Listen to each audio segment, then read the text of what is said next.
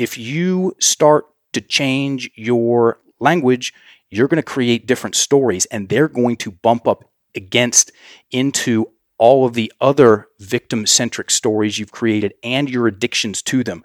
The, the, it, the process is simple in one sense, and it does take some guts to get into our stories and deal with our attachments. Mm-hmm. Um, especially projections. I mean that that's you know very confronting. You ruined my life. Take out you, put in oh, I ruined my life.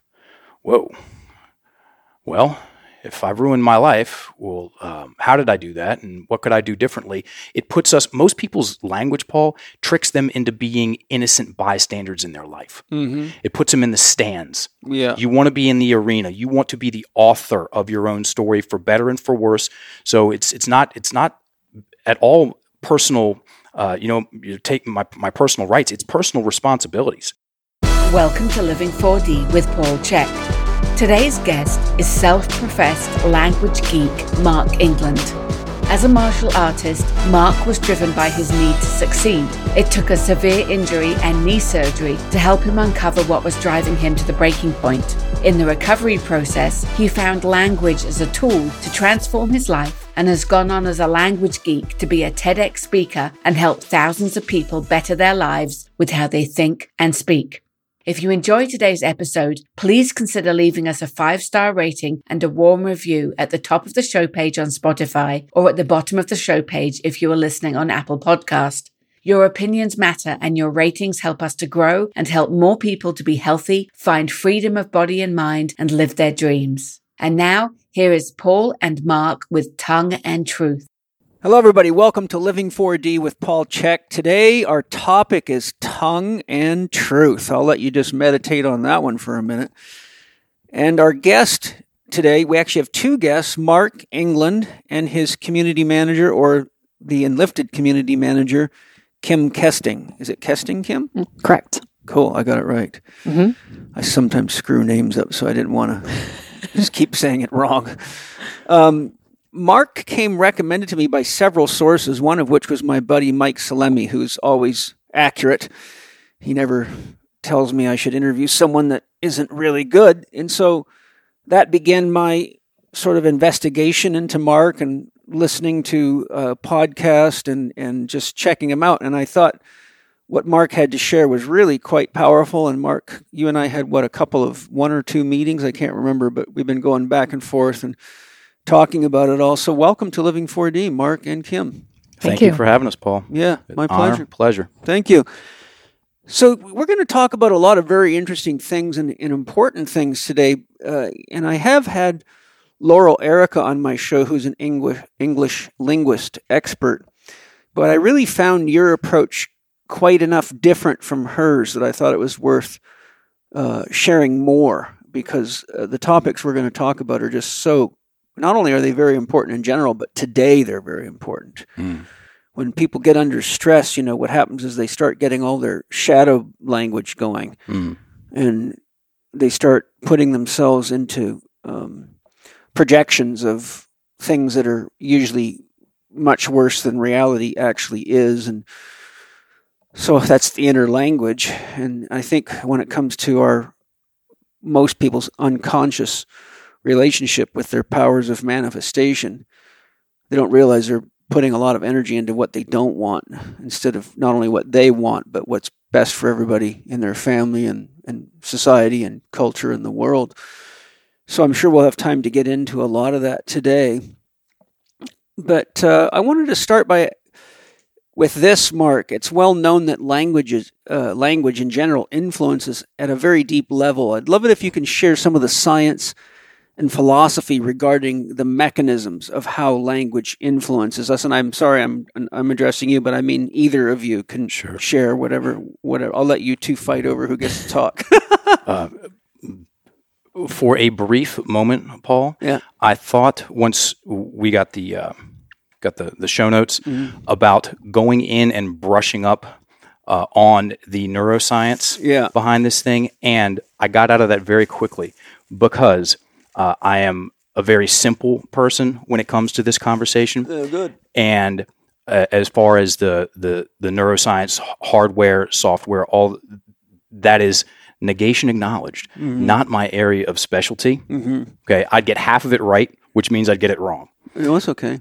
what what I speak about definitively Yeah. as far as the mechanism, and we really like that word in the enlifted conversation. Mm-hmm. We speak definitively about how our everyday, ordinary language influences four main aspects of our experience of ourselves Right. that everyone can relate to. Yeah. So when I say language or we talk about language, we're talking about our internal dialog Mm-hmm. and our external dialogue. Yes. What we think, what we say, our speech, and what we write.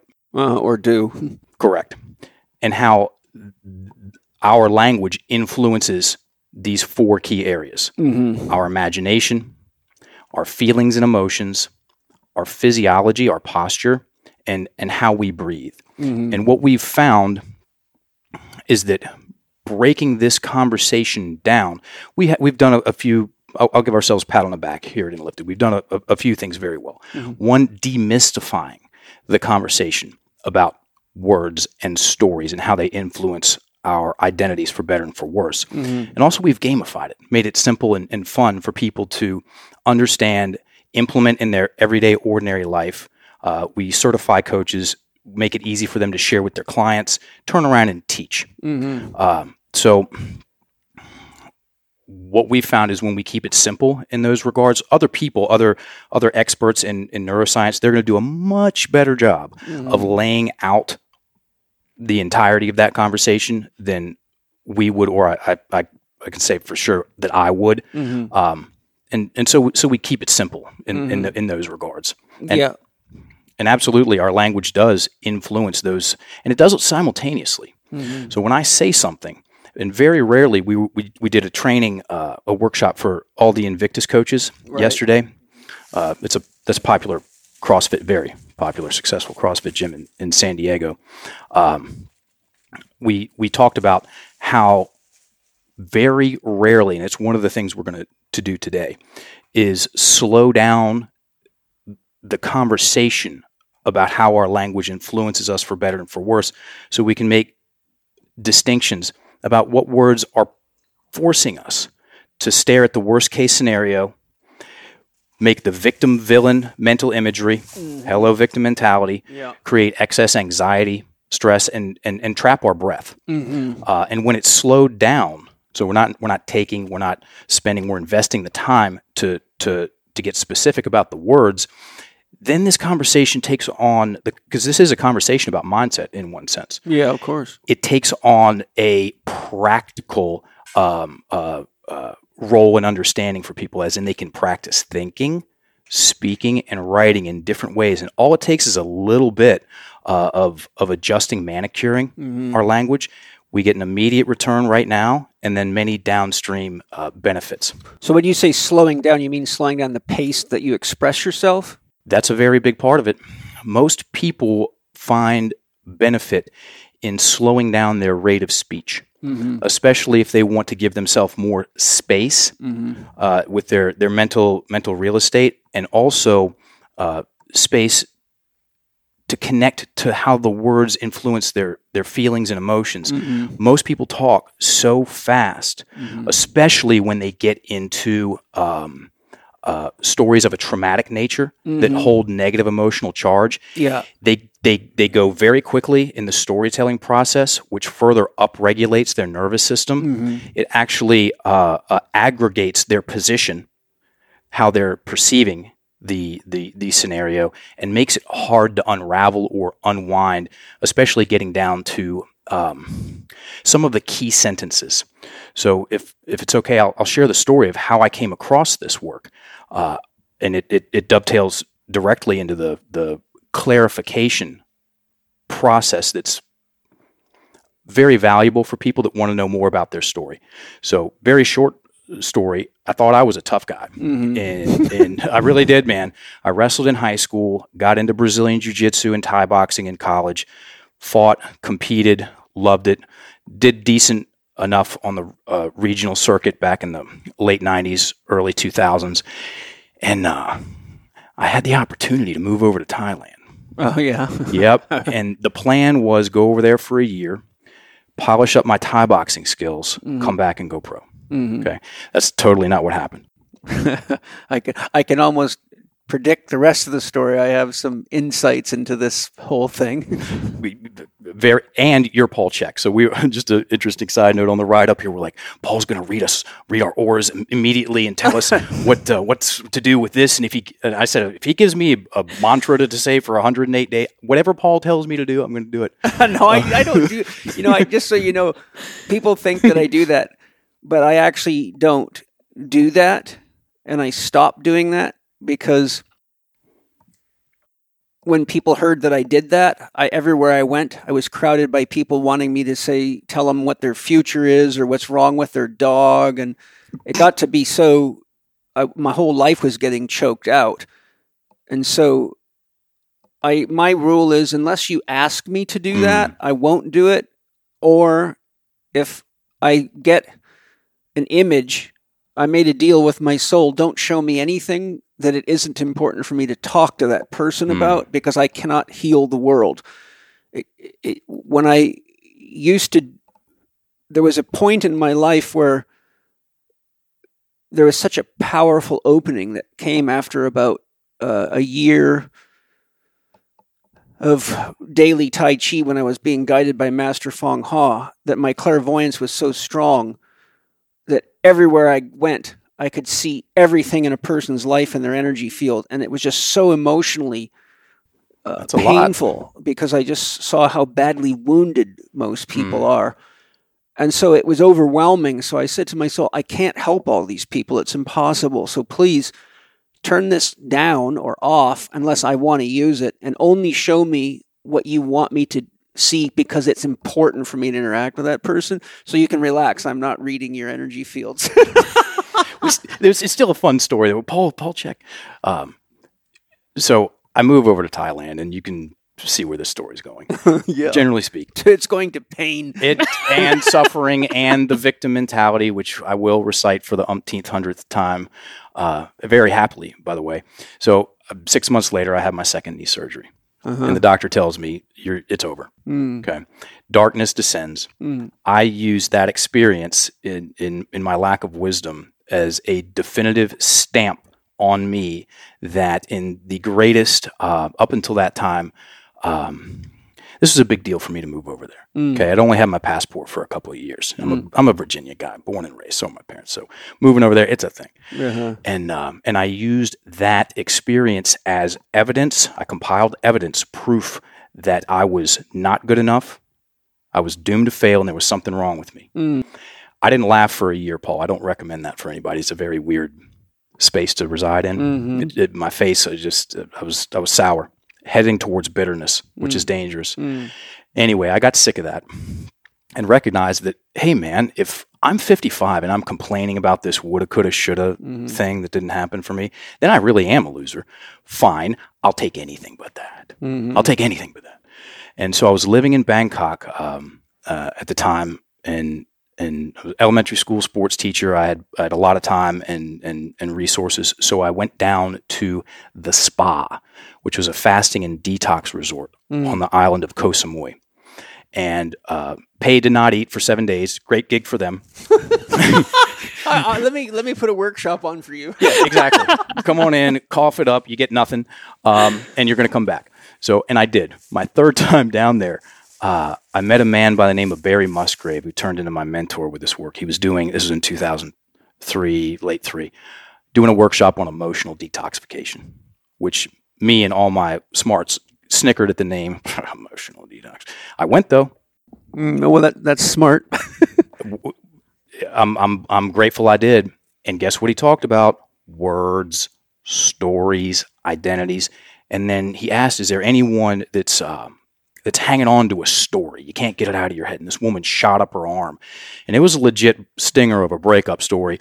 She told the story of uh, this is in in it was beach week. For all, all her friends got a house down at the beach. All her boyfriend's friends got a house right next door. Add alcohol, drama ensues. Mm. He hooked up with one of her friends in front of everybody the night before and then dumped her in front of everybody the next night. Mm. Ouch on three. Right? But probably better now than later. Yes, and because he helped her get to the one sentence. So back to slowing down the storytelling process Mm-hmm. so we can see where the linchpins Mhm. are. And a lot of times it's one sentence. It's the Lord of the Rings. It binds the whole thing together. Mhm. And in this case, he had her tell the story three times and he d- got the whole thing done in under 10 minutes. So she told the story. He let her uh, uh, tell it verbatim. So this was her first draft. She was angry and crying. Mhm. Okay, tell that story a second time. He goes through it and starts to adjust some of the language, and you can see her body posture start to Mhm. change in her face, and she was looking more quizzical. Now she was sad, no tears. Third time through, he stopped her because he knew about the words. He stopped her at the one sentence that forced her to take it personally, as in make the whole thing about her, Mhm. maintain that stress response, that amygdala hijack, Mhm. breath trapped in the chest. This this is it's it's it's per, like I said, it's personal. And the sentence was, "He did that to me," Right. and he had her say that out loud again, and made sure everybody paid close attention. Mhm. This is when my world went from flat to round with the story I was telling myself about what happened, quote unquote, to me, Mhm. and the fact that I could change it. And and he had she he did that to me. At the end, he said, "Take out me and put in himself." Mhm. And so the story now goes, he did that to himself. And you see her talk herself, walk herself, socialize a new story almost immediately about Mm. the whole thing, which changed the perspective. And she goes, he he did that to himself. It went up at the end. It was a question because it was so new of a story. It was a radical departure from that entrenched victim mentality uh, of uh, victim villain uh, mental imagery that that sentence would create for everyone. This conversation, folks, has zilch to do with intelligence. Mhm. That sentence, if I believed it or if Einstein believed it, it's going to create a victim and a Mhm. villain. Mhm. He's in the picture. He's doing something to me. I'm on the receiving end, Mhm. and just it it prop it perpetuates. And so she goes, he did. He he did do that to himself. And then she tells the part of the story about what happened to him. So he lost his social credit score took a digger. Mhm. It it uh, he lost friends. Um, it was it was it was actually worse for him. And then she because she got out of that uh, stuck place with the story, she goes, you know, that guy was actually pretty weird. It was never going to work out anyway. Mhm. Yeah, it just took a little while for her to process it. Hundred percent, and and it happened pretty quickly because not only did he help her with the words, he helped her slow down her rate of storytelling. Mhm. So we're known as the language people. We might as well be known as the language and the breathing people, which we'll get into here in a moment. And the whole thing's storytelling, Paul. Mhm. It's, the whole story, it's yeah. myth. It's the it's it's the I mean and and on in some of these show notes you asked, you know, how powerful is the story that we tell ourselves? Mhm. it, it might be the most powerful force in in in most powerful and consistent isn't even the right word it's relentless Mhm. so when people are going to sleep most people the last thing that they recognize before they go off into the dream state is their voice in their own head Yeah. And it's the first thing that we hear when we're waking up it's not like i get up and go make some coffee and stretch and then i start thinking no as Mm. soon as i'm coming out of it the story starts Mhm. and most people's language works against them Mhm. and we're committed to helping people get their language to work for them. Simple math. Part of that is that nobody's story is their own. It's true too. My point being, that story you just told involved another man and a bunch of people watching. You know, one of the exercises I give my students to make something very clear to them is that an ego is really a collection of ideas that are like software that we're running. Right? So here's how I show this to people. I say if I had a quantum computer and I could download every idea and belief that you have in your mind that you think is your own and put it on a spreadsheet and let you go through and identify which of these ideas are authen- authentically of your own creation. What percentage of those ideas, of the potentially billions of them in your nervous system or mind, would be authentically your own? And most people come to the realization probably about 2%. I think that's that's take out the think that's generous. Yeah, it is generous. Yeah. As a proli- you are a prolific writer. Okay. Now, especially having seen the, the backstory and uh, if you ever get a chance to look this go to Paul Checkhouse, it's just amazing. And and Jordan Peterson said there's no difference between thinking and writing. Well, you're writing what you're thinking. exactly. And most people don't even have a draft to hand in. They don't get their words on paper so Yeah. they can then um, go through an editing drafting process hmm or a, a distillation process and literally an alchemical process Yeah. to they get so they get to somewhere where they their words are of value of thinking and repeating and believing in hmm and uh, you're you're right about the uh, lack of um, auth- authentic not authenticity but um, Novelty. correct and uh, um, uh, it's not ingenuity what's the word i'm looking for uh, most most people our inherit our language is inherited we've inherited our language we Mm. inherit this storytelling mechanism hmm from our parents and then the people before them. So the way that they use their words, the way they inflect on their words, you know, we have language in our language to describe this. Like, You, you sound just like your mother. Why do people say that? Because they do. Because there's something to it. Because they're using the same words, they're using the same words in the same way, Yeah. same rate of speech, and um, Just And- don't ever tell my mother she sounds just like me because she'll get very upset. fair enough. she'll first thing she'll say is, "I don't swear like that." We, we love that about you, Paul. we really do because that's that's totally us too. And we'll we'll, we'll put a drop a well placed f bomb in the conversation I've- and I've had to tame it down because Penny's constantly on top of me about that.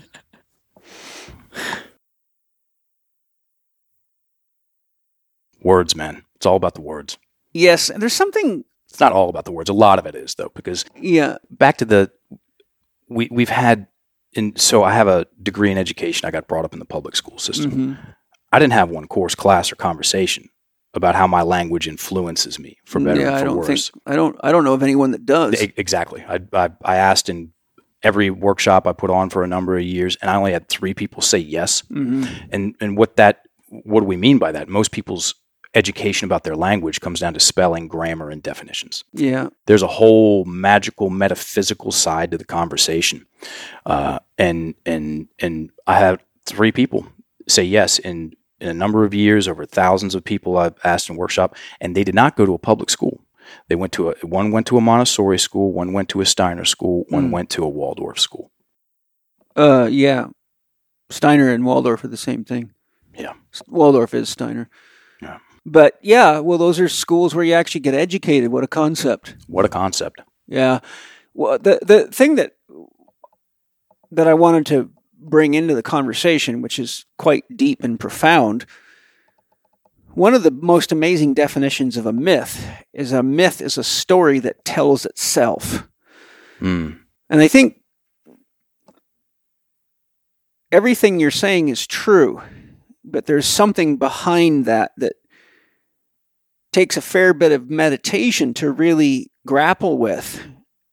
So when you understand that the true nature of a myth is that it's a story that tells itself, then you have to say, well, what is it that's telling the story then? And that leads to a very big mystery. You can call it God, or you can call it the universe, or you can call it the world, or whatever.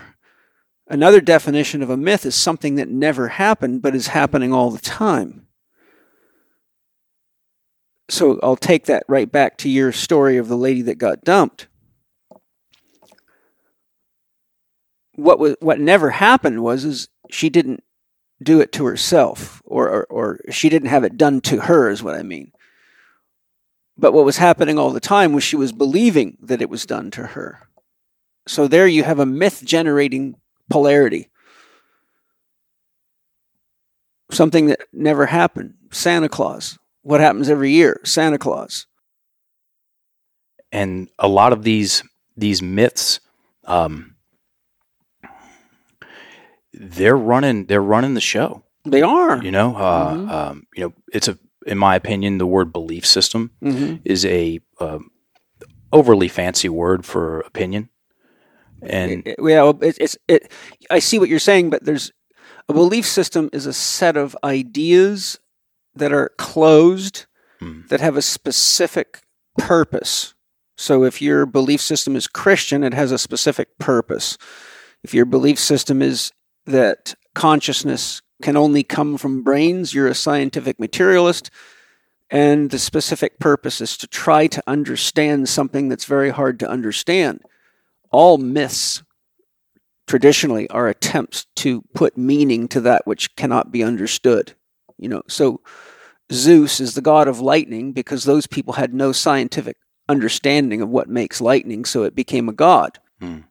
So we're we're always, uh, shall we say, we're in belief systems that either give us permission to stop doing the real work of finding out what's really true, which takes a lot of work. hmm You know, a lot of you got to read a lot of books to find out if Jesus was really a man. And you have to be brave enough to find out you're wrong. And you got to read a lot of books to find out that there are many, many, many much older myths that tell exactly the same story. But the problem is, is if you do that research and you're honest with yourself, you come to a painful realization, and that is that you're buying into a story that is the recapitulation and the reformation of a previous story that's being presented to you as fact. And now that you know that, you have to either decide to stay a child and have magical consciousness and keep the story going, or you have to be brave enough to depart from the group, which means you actually have to be an adult that's capable of loving themselves and standing on their own two feet. And since most people in our in the world have not based on psychology haven't evolved past about the age of a 12 year old no matter how old they are very few people will actually confront the truth of their myth or the myth of a belief system because they say that truth and they'll get attacked and then they have to be strong enough to be on their own Hello, everybody. If exercise is something important to you that you are sure not to miss a day of, it's important to remember that you don't get stronger in the gym, you get stronger when you rest. If you have a hard time committing yourself to exercising enough to keep yourself fit and healthy, then learning how to do it quickly and effectively is where the magic is.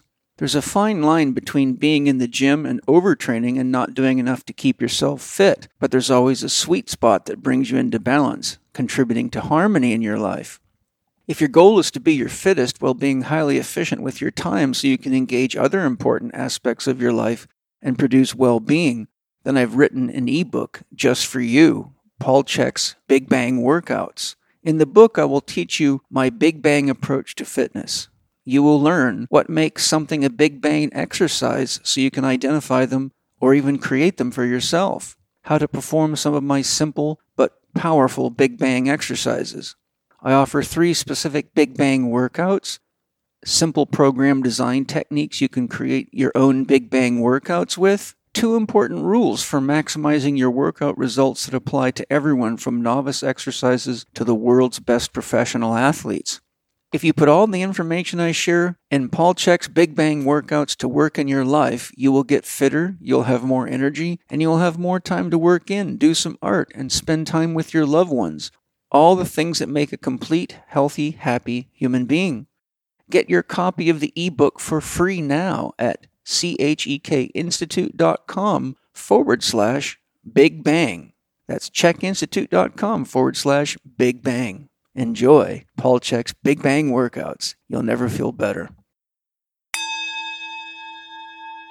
If you look back at, at what you just shared about the girl who kept running the story of what was done to her, Hmm. That's the classic approach that somebody takes when they have not individuated, because that's a way to trigger empathy from other people and to get support from other people when a person is having a hard time processing and taking responsibility for the events of their life on their own. Trauma bonding. Yes, trauma bonding. Yeah, that's uh, that is a the the victim mentality.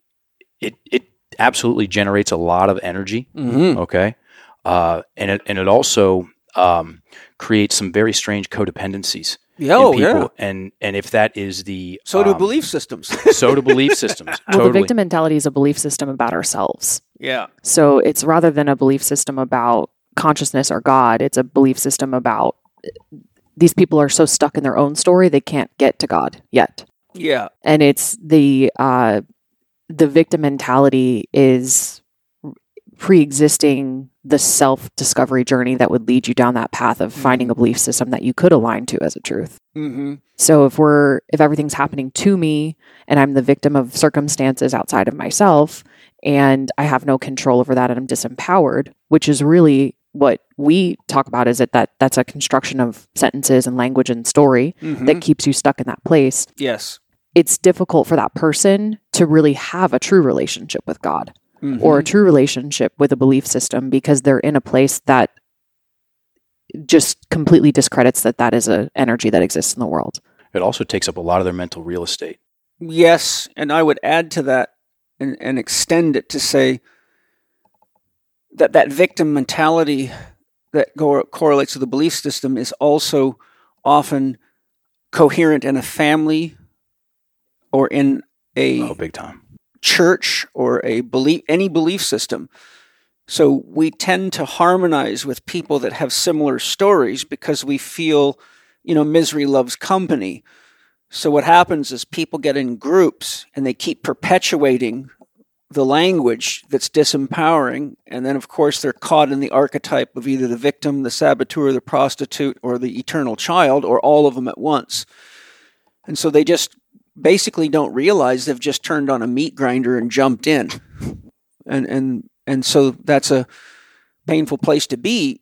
What what I find really interesting though is that I, I don't know of anybody else beside you guys that are actually teaching people how to be aware of what's happening to them or what what they're doing to themselves because I mean, I know people that are very knowledgeable on these topics, English theorists, linguists, linguists, uh, you know, Noam Chomsky, people like that, that can really give you a lot of depth.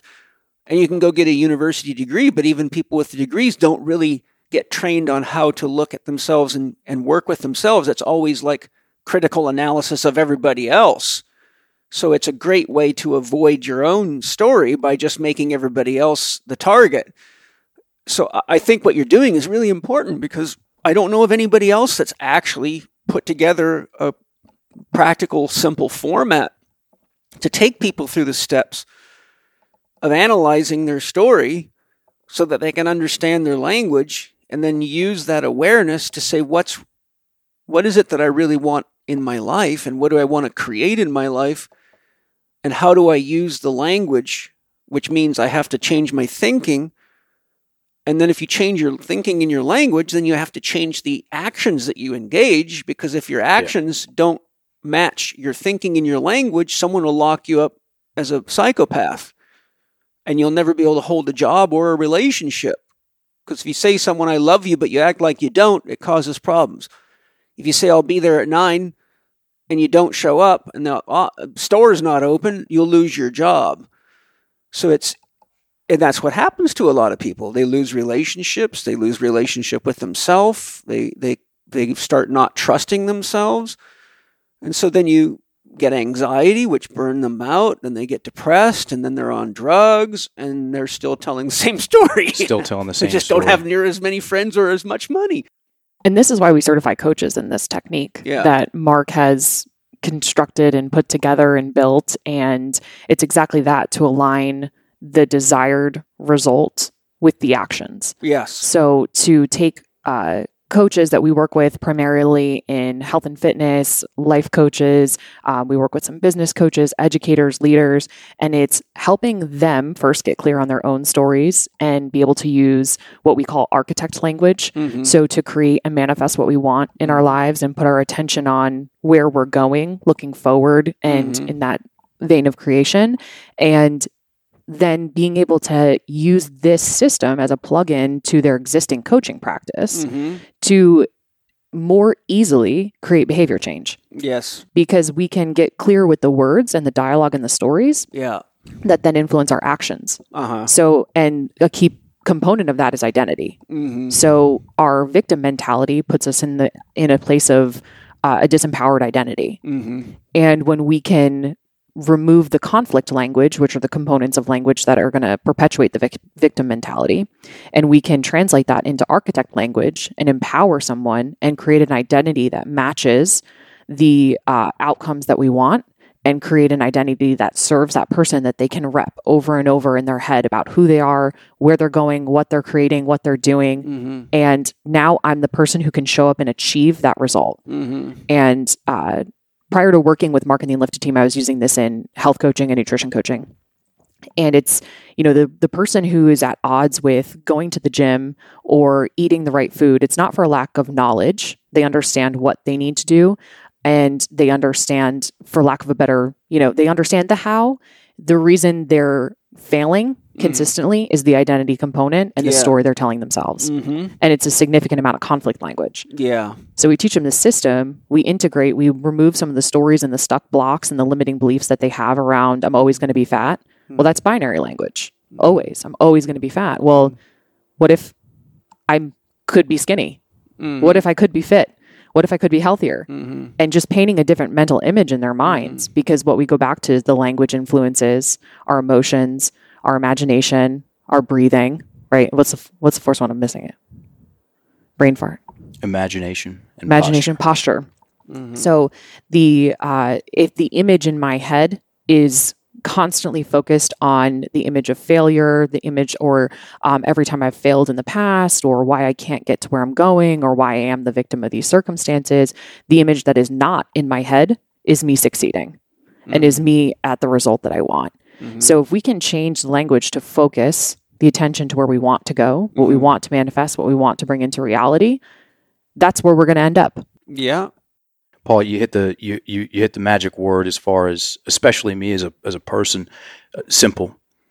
You know, um, I am a simple person to the core, and So am I actually. it's it's such a refreshing Food. place to be. Food, sex, and a paintbrush. My man, Can we could we get a, make that into a T-shirt? Yeah. We'll, we'll give you some of the we'll we'll, we'll, we'll work out a, a royalty deal And some smoke and some rocks. and some smoke and some rocks. And if, if so, uh, one of my uh, no books? Well, that's I keep it to four because ewing said most people can't remember more than four words. So if I get the food, sex, paintbrush, rocks, then That's pretty good. I can be present with the books. the rest works itself out. yeah. uh, and and like you said, the smoke. So one of my uh, uh, boxes to check, uh, and just coming on the, coming up here and, and doing the podcast with you. Is, that's that's everything else except for the bag. So we smoked a bag beforehand, and it, it did. It put some hair on my chest. Like Yeah. if, if I had walked in here with the buzz that I had uh, in in your office, you would have had to talk to Kimberly first because that's it's quite the bag. Ryan Sprague, shout out to you, buddy. Uh-huh. It's the rumors are true about Paul's bags. well, you know, the, the buzz is the tobacco, so it only lasts about eight or 10 minutes and then your feet are on the ground again. Yeah. And it, and when you're used to it like I am, it's, it's quite gentle. It's really like someone, you know, the experience is like if, if you've ever, you ever had someone come offer to clean your windshield like at a street corner or something? Sure. And all of a sudden you go, wow, I can see so much better. So when you got as much moving through your mind as I do, and you're trying to like write books and many other things, I find that it kind of just helps linearize my thinking and clean the windows. And certainly I could get by without it. But when I went through a midlife crisis, I made a promise to myself I am not going to work anymore unless I make it fun for hmm. myself. Amen. So that bag is actually a symbol of the fact that I'm working because I choose to work, not because I'm trying to save the world or be famous or get rich, but because when I have that symbol in my hand, it's my reminder you are choosing to do this because it's fun and it's a gift to the world as opposed to me martyring myself trying to save the world, which I found with a very painful conclusion is not possible. the martyring part is, but the saving the world isn't. Yeah, yeah. Um, great, great. The, the, the, bags are real. the simplicity of the conversation, I would like to elaborate on that a Yeah. little bit. So, ladies, gentlemen, I've been doing this one thing for 15 years, somewhere between full time and overtime the whole time, which is staring at people's words. Yes. Okay. Doing sessions, doing workshops, having people write down their stories of ouch and woe and pain Mm-hmm. and and s- s- literally scrutinizing the words and paying attention to what words show up most often when people are describing um, things that have happened to them and why they can't succeed, Mhm. and then asking very simple questions about well, what does that picture look like, and and and paying attention to how their body moves once they Mhm. start telling these stories. and Yeah. absolutely paying very close attention to their breathing. Yeah. So when people go into these stress responses and trap their breath in their chest, we, t- we tell this to our coaches all the time, and anyone else who will listen, as far as uh, uh, people that that facilitate transformation with other people through dialoguing and, and s- better storytelling. Good luck changing your client's mind while their breath is trapped in their chest. Yeah. You're going to get the social niceties, you're going to get the nods, you're going to get the smiles, Mhm. and it's literally going in. It's not even going in one ear and out the other. Mhm. It's going right over their head. And even if you get a little bit of malleability there, very likely that breath is going to reset once they start telling themselves that same story Mhm. that they they had been. Uh, and and and there you go. What do you got? You got the same old thing. Yeah. That's So- the hardest part of It's coaching and teaching and being a therapist is it's not conveying the information. The the problem is to to really for a lot of therapists out there that are say working on people's backs or necks or whatever it is unless they're working with a psychologist most people like you know most people if they hire a trainer for example and the next thing you know someone's talking to them about their story or their language some people don't want to do that. Like I've had many people say to me when I give them my evaluation forms, "Why are you asking me all these questions about my childhood and about my diet? I just Mhm. I just want to get rid of my back pain." So they actually kind of react uh, almost negatively to it. So it the point I'm making is is that our our culture has so narrowly confined their sense of everything. Like, why would I want to tell you about my life story when my when I'm here to put muscle on? Or, you know, you know, I'm saying they don't really have a holistic orientation. For example, how story connects to every single part of your life. you beat me to it. Why? Why does anything that happened and how could and it's even how? How could anything that happened? How could the divorce when I was seven be influencing my back pain right now? Right. That makes no sense to me. right. In reality, we both know that they correlate quite frequently. Oh yeah, they more often by far than not. correct. So what, what I'm interjecting in this situation is is that the, uh, part of the challenge is, is not just with language, but with so many aspects of culture. We're we're right now in this pandemic, which is forcing us to have to look at how many areas of our lives we've just automated and lived out, even when it's been producing pain and dysfunction and disease and wars for thousands of years. The problem is, is most people don't have the energy to even take care of their bodies and think clearly. So somehow we all have to figure out how do we really slow down. And if if you what would be a really fun experiment, I'd love to do this maybe this would be good a good video idea for you guys. If you start listening to political leaders like Biden and and uh, Fauci and some of these people, and apply what your technology is to what they're saying, and ask what happens to anyone that believes this and acts it out. Like I've seen a number of analysis of Biden by psychologists saying, "Look, this is what's going on. Look at how he's shaking. He's nervous. He's got this twitch."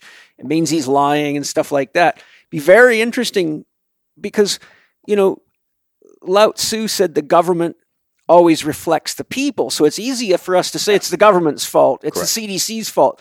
But but the, the, those organizations are made of people that came right out of the culture. So ultimately, what we're seeing and externalizing is actually ourselves being put into the mirror projected back at us. So my point is is that it would be very interesting for you to see this analysis that you guys would do on key people that have great influence on people to say okay this is what's being projected back at you but this is also what's coming through you or you know you don't get anything in the mirror but what's in front of it It's a you, you nailed it. We've we've to use the word again, we've nailed the personal personal narrative, Mm-hmm. how to map it out, change the words, um, and repeat that. I've just finished um, uh, COVID nineteen by Klaus Schwab and Thierry Malleret. Well, the first name's already got me nervous. Yeah, exactly. Um, and on on the plane here, I I finished a book on the Tavistock Institute. I'm not familiar with them, but Yeah, it's, it's- it sounds of- like trouble. It's big time trouble. It's one of the biggest and most successful and most pervasive social engineering institutes in the world. oh yes, I have heard of Yeah, it. they're They're out of social England. engineering. yeah. Look up Tavistock Institute, Mhm. everybody, and then um, and then I literally just started a, a, a audiobook called "The State of Fear." No, Uh-huh. excuse me, "A State of Fear," and it's about how the um, uh, the British government weaponized the COVID nineteen narrative specifically to increase the fear response. Mhm. Um, and uh, um, that brings us to a very interesting point of the conversation is something that, that um, we're talking about it uh, because I wanted to talk about it. Is that, and you said for some people um, they don't have the time, and this this this COVID nineteen has in the lockdowns and the pandemic, it has um, exacerbated their victim mentality for a Mhm. lot of people. It has Mhm.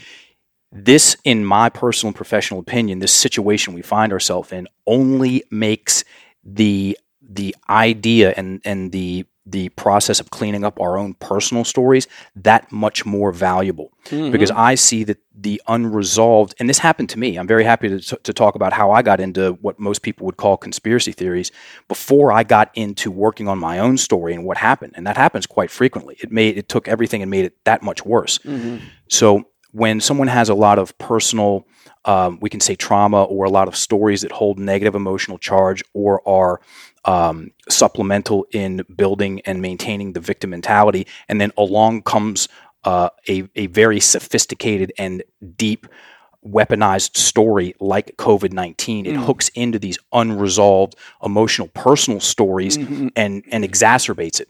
Also, because if someone's breath is trapped in their chest Mhm. from, you know, the divorce stories and the abuse stories and the stuff in their own life, quote unquote, smaller picture stuff, less global stuff, um, and they're already breathing in their chest, then they're going to be even easier to scare Mhm. they're going to be even easier to scare and then get led down a road, which does go back to political speech. I stare at politics, their language, when they talk and present, and it's extreme. These people are, they do, very few of them craft their own speeches. Well, I know that. Yeah. They are, they are very is the They're smartest engineered. people. They're absolutely engineered, constructed, and they're ultra seductive. And what they do is they get you to make little yeses. They get you to agree in, in, in, in little Classic increments about stuff strategy. you know, we as Americans. Now, if we look at that, and this is happening on both sides of the fence, Mhm. okay, which is why I don't like either side of the fence. Mhm. Right? Uh, it's it's me as a sovereign individual um, uh, liberating myself from from my own victim mentality. I do that, and I got 80 percent of my headspace Mhm. checked. Mhm. Um, we as Americans, well, if I'm an American, then if I'm not conscious, aware of what's happening there, I'm going to agree on some level Mhm. to what they're saying because I'm an American. Mhm. And, you know, we wouldn't do something like that. We wouldn't treat other people like that. And if I think that I'm a good person, now they got me twice because I'm an American and I'm a good person. And no, I wouldn't do that. I wouldn't, I wouldn't, uh, it's, it's un American to fill in the blank. And they get these little unconscious yeses, and then eventually you've you've nodded along half catat- catatonic for the the the length of the speech, and then they hit the and it's all general. There's very little specific action that they're going to do. It's these big, broad, ultra seductive strokes with their Mhm. their storytelling, and it, it emotionalizes people and and and gets them in in, in a camp. Mhm. No pun intended. Uh, Well, Hitler was very good at all this. yeah, he, he gets it. Of course, he gets it. Um, and and my business partner is very astute. He's way smarter than me when it comes to the the political rhetoric and and and analyzing that stuff. We've talked about creating courses uh, to to help people protect themselves from government narratives. Mhm. Good idea. you know, the thing is, which which does absolutely a I had to get this in there. If we do that, there's going to be a front and center component of listen.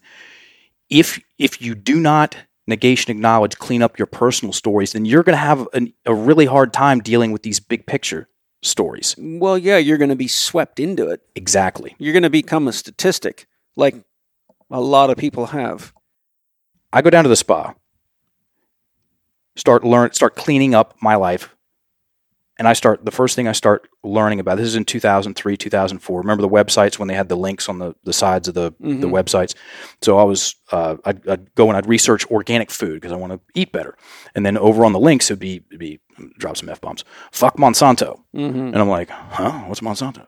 And I'd get on that website and I'd read, and over here it'd be like, um, you know, fuck Big Pharma. Mm-hmm. And I'm like, what's the matter with Big Pharma? And then I'd go over there and then get to vaccines. Like, what do you mean? I just got a bunch of them and Japanese encephalitis before I went over to Thailand. Um, and then it's then it's the Illuminati, and then it's David Icke books. So I went from yeah, uh, uh, 19 hijackers and box cutters, and they hate our freedoms, and let's go get them. To in a short amount of time, three or four months, to reading my first David Icke book. Mm-hmm. It's quite the shock, and it was extra shocking because I got into that stuff before I started cleaning up my personal stories, Mm-hmm. the stuff that I told myself about myself, the, the stuff I had was holding against my mom, stuff I was holding against my dad, the guys that bullied me in middle school. You know, all of that stuff was the it's it's the it's the legs for the the tabletop of of these bigger picture spells. They are they're they're the definition of a spell. Everybody, not mine. It's Webster's. A word or a combination of of, of words of great influence. And COVID nineteen is here to kill everybody. And you got to get this this and that. That is a spell. It's a mm-hmm. scary one. And the more impacted sphere based stories people have, well, the easier they're gonna to jump how high when people tell them mm-hmm. to.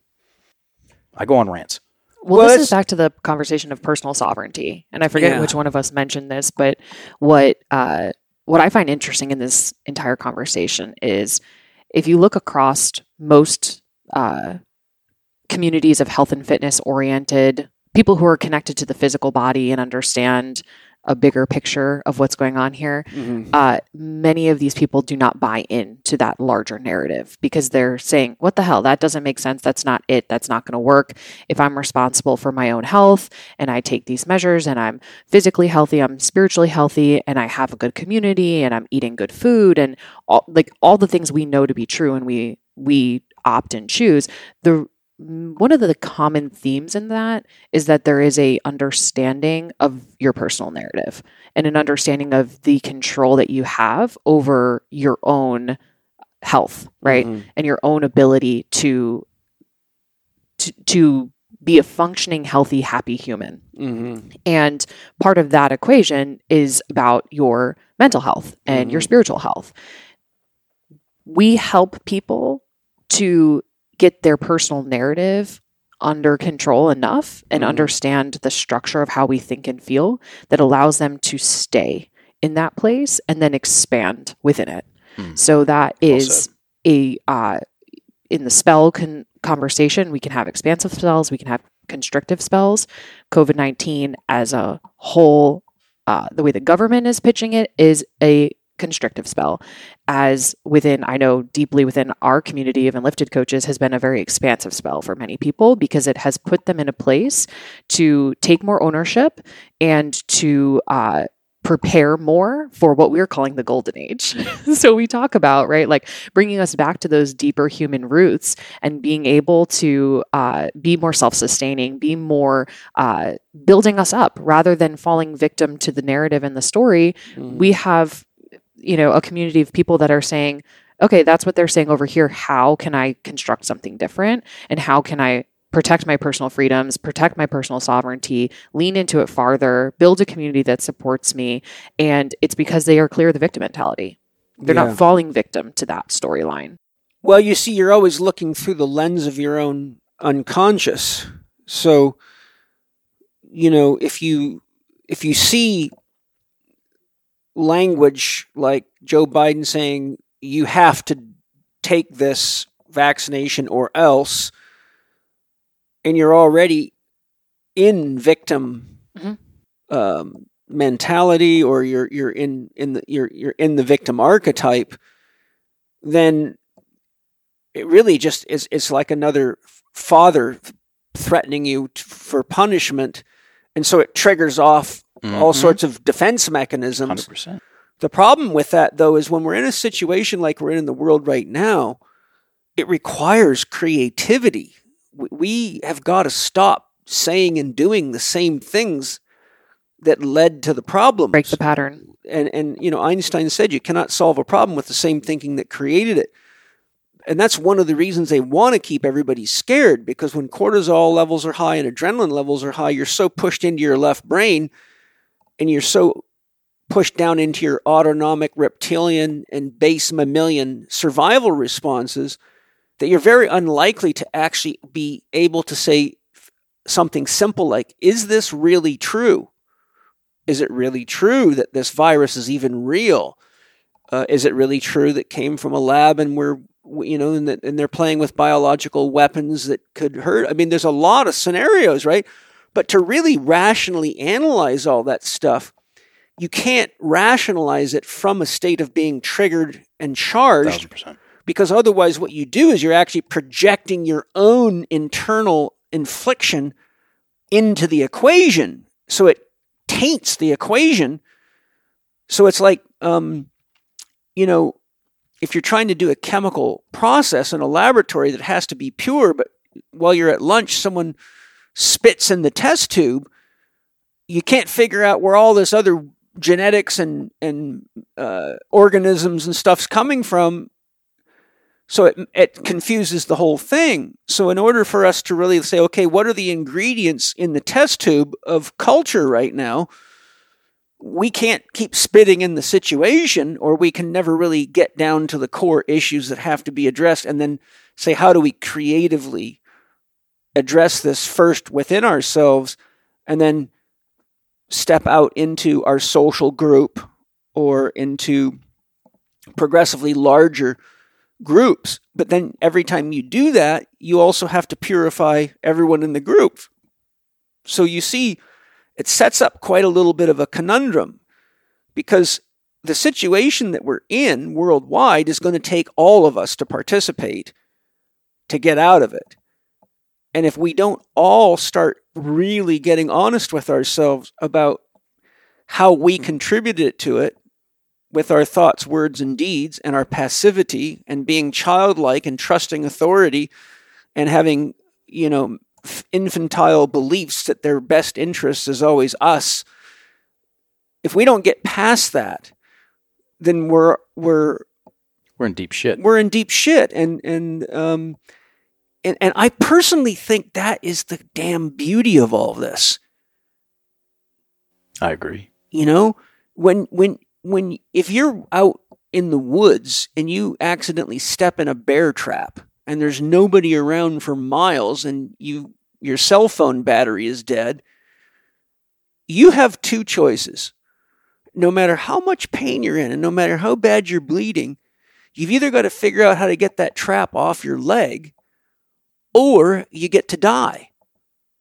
And we've all got a trap on our leg as a world society and it's you know you can put ever whatever label you want as to who's setting the trap but the reality of the spring of it's so big we're all going to have to pull that thing open together but there's no sense even opening the trap because if we get out of the trap and just go do the same shit we're just going to walk into the next one and the next one That's why it's evolution, not revolution. When I hear somebody go, "It's time for a revolution," it, well, guess what?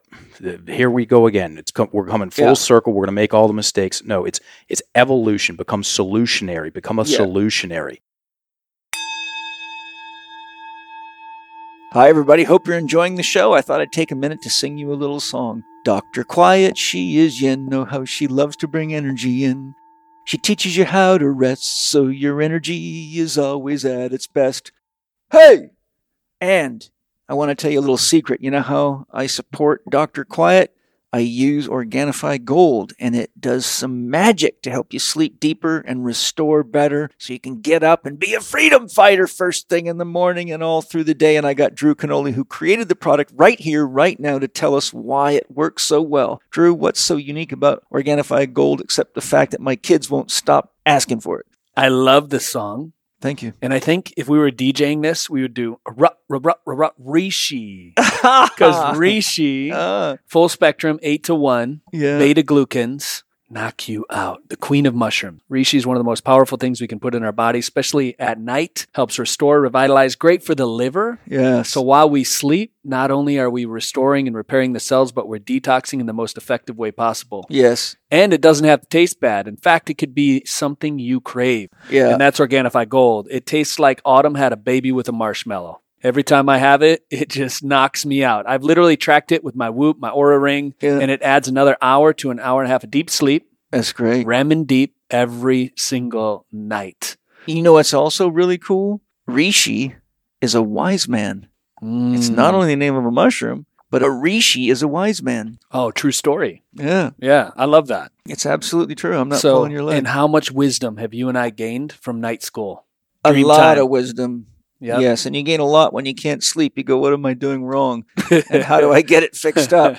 So, hey, you know, one time when I was visiting you at your house, you made me a gold, Organifi Gold as a hot tea, and I'd never realized you could make it hot. It's the best way. and I was like blown away. I'm like, wow, this is incredibly good. It tastes like dessert, Mm-hmm. but it, unlike most sweet things, if you take sweet stuff at night, you can't sleep very well and it jacks you up. But this stuff was just so relaxing and so amazing. I was like, wow, this is incredible. And I know you're allergic to coconut. Yeah. right? So, but what I like to do, and this is when I'm being bad. You see, there's a much bigger cannoli than the cannoli you see today. I. I would eat ice cream and all kinds of comfort food because I'm from Michigan. Uh, But one thing that put my cravings in check, I take a little CocoWhip. Yeah. I put it on top of this Oh, that's golden nice. tea. Okay. It is the best drink Yeah. at night you could ever have. It's amazing. Yeah. I'm intolerant. I'm not allergic, so I did That's it try it, is. it. just makes me feel stressed, but I found that, you know, if I don't overdo it, I'm good to go. hmm So I'm really excited to have everybody try Organifi Gold because we all need to sleep deep and pay attention to what our soul tells us while we dream so we can work together to Mm. make this world a beautiful place for everybody and get our freedom back and get rid of the toxins in the government and other things we need to do. So it starts with good nutrition. Go to Organifi.com, O R G A N I F I.com, and get your Organifi Gold. And while you're there, use the code CHEK20 in all caps to get your 20% discount because we want you on our freedom fighting team right now. Love you guys. Enjoy Organifi Gold. what I was agreeing to when you said this is a beautiful thing. Uh, for some people, this is a monumental wake up call, Yeah, and it uh, should be for everybody. and it won't be. Well, it, it, of course it won't be because you have to have the energy and the willingness to participate. You know, It's, It- a, yes, it's like running a group exercise class. One guy over there is doubling the speed because he's running from something. The other one over in the corner is barely doing anything because they're not there because they wanted to be. They're there because their husband told them they were fat and they won't make love to them until they lose some weight. And then there's two or three people in the middle actually following the instructor. And that's always the case. But the, the, the, we don't need everybody to be involved. We need enough people to be involved in what you're talking about and what you're teaching. Because when you reach a tipping point, once you get enough conscious minds moving in the same direction, it infuses the energy into, like, it's like dropping a pebble in a pond. The water molecules 10 feet away don't have to do anything. They're going to get hit by the wave. And then they're involved. So I feel that it's the people like us that are conscious enough to say, okay, this is my chance to really do my part. And when I've done my part, I can share what's true for me, knowing that I've done my best to, to test it and make sure that I've done my research. And then what happens is we start getting congruent. So a great analogy for this is you know when if you go to a clock shop that has mm-hmm. 20 or 30 grandfather clocks on the wall if you knock all the pendulums out of time and then come back two days later, they'll all be swinging in time. Now, many people go, How does that happen? Well, if you understand the physics of it, it's the clock with the largest pendulum that entrains all the other ones. It's got the most mass, therefore, it's got the most energy and, and it's got the most attractive force, which I show people how that works. If you take a quarter, a nickel, and a dime and put them in a triangle and hang a metal pendulum and just hold it there, it'll start swinging, but it'll always swing most heavily toward the quarter, second most heavily toward the nickel, and least toward the dime or the penny. So it shows you how mass has an effect on mass, right? Like the mass of the moon has everything to do with the movement of our tides. If it was too big, we'd be in trouble. If it was too small, we'd be in trouble. So what I'm saying is, if we get enough people working together coherently that understand what is the most fundamental that we all need to do with regard to managing our thoughts, our words, and our deeds for a greater outcome, then we can pull the other pendulums into line. And those people actually get carried by the rest of us. And so they become the children and we become the parents. And if parents are druggers, then kids become druggies. If parents have no sense of responsibility, kids usually have no sense of responsibility. So if the ones of us that are awake enough to actually start harmonizing together, we can actually pull the others in and create a conscious shift in them by contact. That's where I can argue against what I just said that it, it, it won't be. If it if it comes down to everyone needing to get on board and make the the personal exploration and the changes to their um, behaviors consciously, then we really are in a pickle. Mm-hmm. If it is, and if we, there are scriptures that, that, say that the number is, is is more like it's a homeopathic number of people. Mm-hmm. Yeah, that, that, that, that, become aware yeah. and conscious and change their vibration. Then then and Kimberly very, knows I me. I say, very rarely use the word vibration. then then it does have that that have ri- that ripple effect that you talked about. One, yeah. one person changing their language. Yeah, it does it it it infiltrates other people's language. We talk about this with the breath. We use that exact analogy of the entrainment of the clocks mm-hmm. and breathing. In, and this is part of what we facilitate in our coaching certification is helping coaches to have awareness of their breath. Yeah. And to uh, that your clients, if you're breathing well and you're breathing, we use the term low and slow mm-hmm. into the belly, mm-hmm. slow, full, complete breaths. Your clients that are upregulated and stressed as you're working with them are going to will calm down and match your breath. So yeah. as a coach, it's very important to do that. Yeah.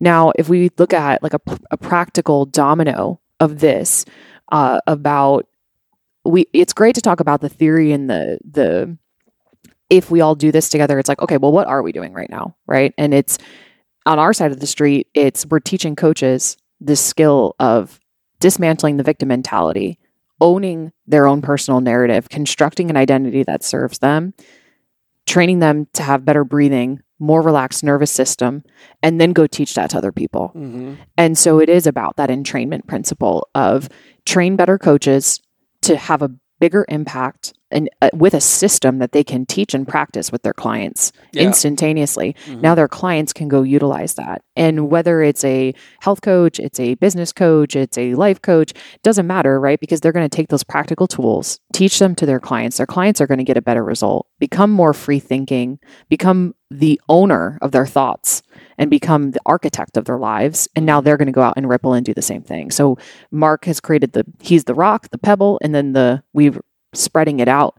And I mean, this is something that happens across people that have have been students in practice of this work and it's really beautiful to see on our side of the street is that in their communities they are that beacon of light yeah they are this person mm-hmm. that leads by example and creates that ripple effect and and the outreach is happening and I see that in myself and my communities and and that are outside. They don't need to know the how of why and how. I've gotten clear on that for myself. What they know is how I show up differently mm-hmm. because I speak more solidly mm-hmm. and because I breathe and I'm slow and I'm in control of my own construction of the world around me. Mm-hmm. And so they they do come to match that right? They, Yeah. if you're around somebody who's calm and centered and uh, breathing well, y- you'll match that. hmm If if you're around a bunch of frantic people that are f- full of anxiety and stress, that's what they'll match. And that that links right back to the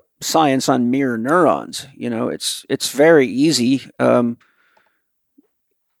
all you got to do to see that is if you sit to talk with someone and you cross your legs, within a few minutes they'll cross their legs. If you keep scratching the back of your neck, they'll start scratching the back of their neck.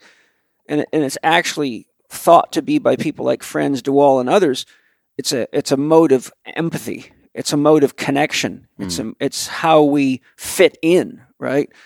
So it, it's uh, what thought came to my mind that I wanted to share before I forget it is I've looked into how many people does it take to be in coherence to create a shift in 7 billion people and the number that the scientists that look into this have come up with is about 2 million. When you think about it, that's pretty doable.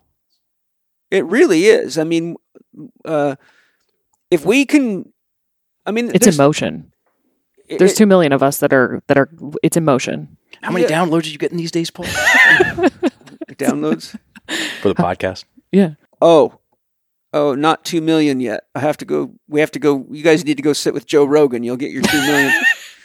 but the the um, Paul Chek just spelled us. He did. hopefully in a positive way. Very. Uh, He's adding to our spell. We've been spelling to go on Joe Rogan for a bit. yeah, So- good. You know the thing. The, the thing is though is that when I look around and talk to people, and I'm in contact with people all over the world. I think what the media shows is really quite an illusion, like most of it. Hmm. I think if you could go, like I know in my area here, most people are are in the same mindset we are. Um, I, I really feel that what's missing is just the awareness and the realization that people aren't alone in this, and that and that there is hope and possibility, Huge part of it. and that if we use the same technology that's being used against us to connect to each other, get our story congruent, get clear on what we want together, what our dream is, and then develop values to guide our thinking, our language, and our actions. So we're all oriented toward what it is that we all need together without racism involved, without belief system involved. To say, well, we all need clean soil, we all need clean water, we all need fresh air, we all need sovereignty, and we all need to make room for each other. And, you know, uh, I tell people, look, if you want to get vaccinated, thank you. Go ahead. You're running that side of the experiment for me. I'm the control group. And if you really believe in it that strongly, then guess what? We are going to find out in short order. It won't be long. And you'll either be really grateful because I did the, the control group and can demonstrate to you what it looks like to be a healthy person who trusts themselves, and you can demonstrate to me what it looks like to uh, go with whatever you justified and whatever you think the medical system justifies. And, and you, you, you would never be foolish as a scientist to say whoever's in that group is an idiot. Those rats are stupid because they're in the control group, and those are the smart rats because they're rats. And they're both on one side of the experiment, and you can't have an experiment without both sides. You, you see the point I'm Is it an experiment though?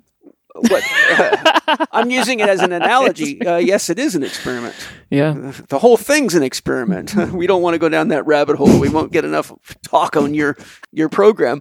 So, Mark, my my next question, which you so beautifully set us up for with our previous dialogue, is I believe that conflict is a healthy part and a necessary component of relationship as long as um, we can share our viewpoints and stay connected at the heart with each other.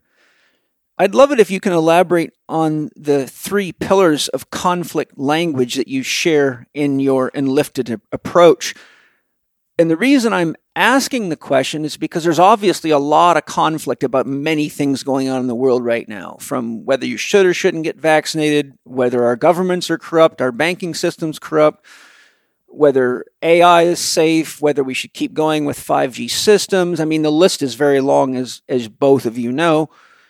Um, and it does lead to a lot of conflict. I know even with my own my own family, only two of us in my whole family, other than myself. Well, I'm speaking of my my genetic family. like my brothers, sisters, and mother and father, and nieces and nephews. Uh, my my son did not get vaccinated. My niece did not get vaccinated, and I didn't. But everybody else in the family did, even with all the evidence that I gave them. And they actually think that I'm a conspiracy theorist. Okay. So what's happened is, you know, my mother doesn't talk to me. I, I, I hardly have any contact with my family because they think I'm crazy, and they even accuse me of spreading misinformation. And I've even had close personal friends get upset at me, uh, saying that you know what I'm doing is very dangerous, and that um, they hope that I get shut down. And and people that you know used to be people that were very close personal friends. So you know when you start dividing a family or dividing your friends and you have this heavy, heavy polarity and you lose connection at the heart, you don't actually make it through a process that's really natural in any kind of a negotiation or resolution of anything. And what you get is just more wounding and more capitulation, recapitulation of victim, uh, saboteur, um, you know, immature warrior mentality, kill it, uh, destroy it. Um, so I'm just really curious to hear from you. I would love to hear from you or Kim or both of you. How do we use the concepts that you guys teach personally in our immediate relationships?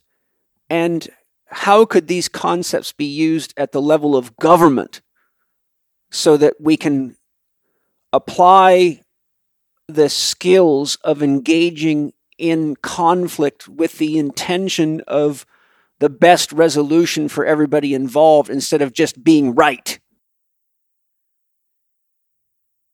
It starts so instead of our immediate relationships, it's our immediate relationship, which is the one with ourself. Mm-hmm.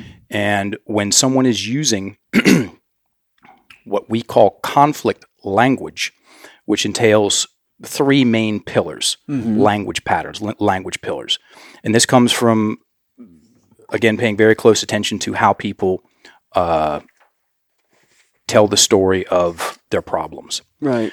When someone uses these language patterns, which I'm about to explain, which also dovetails back into the part of the conversation about the practicality of this system, the simplicity and the practicality of it. You, I can practice thinking, speaking, and writing in different ways.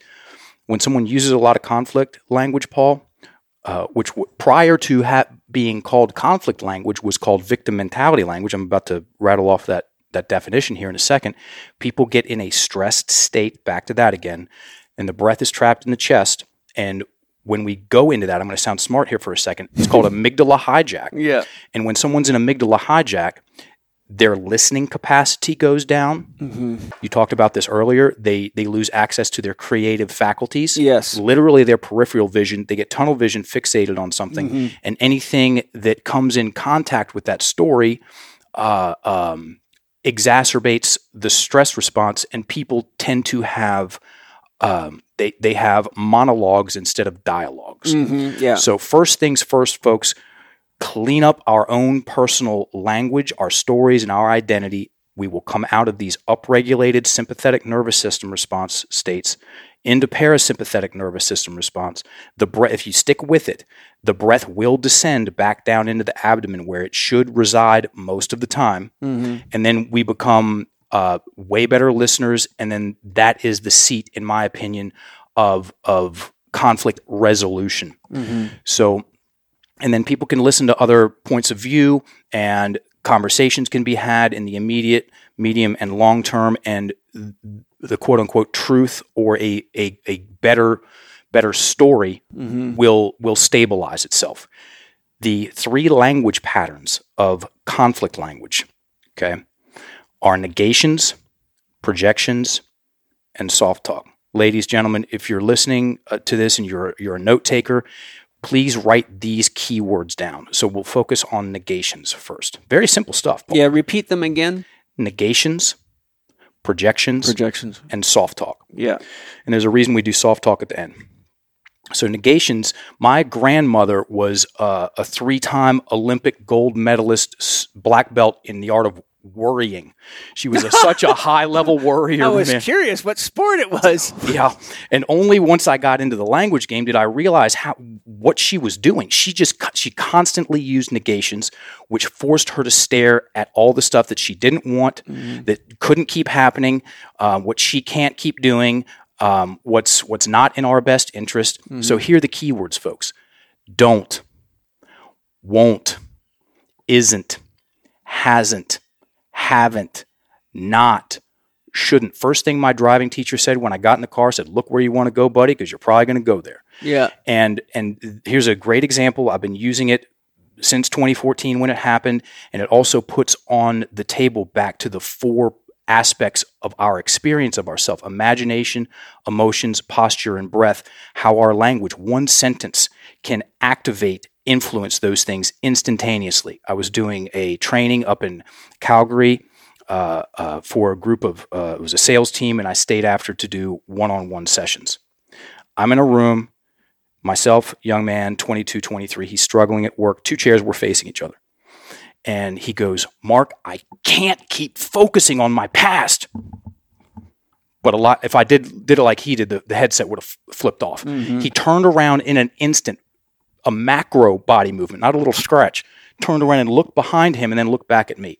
Of course, I saw it. I'm staring right at him. I go, "You know, you just turned around and looked behind you, right?" And he goes, "What?" I said, "Yeah, what'd you see?"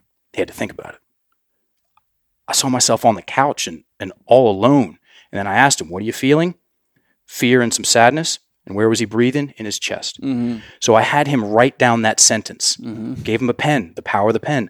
I can't keep focusing on my past. Mm-hmm. And I said, if that's what you can't, because the key word can't, mm-hmm. it, it influenced the rest of the sentence mm-hmm. and forced him to stare at at his past and not the good stuff, all the fails. Okay. Hello, stress response.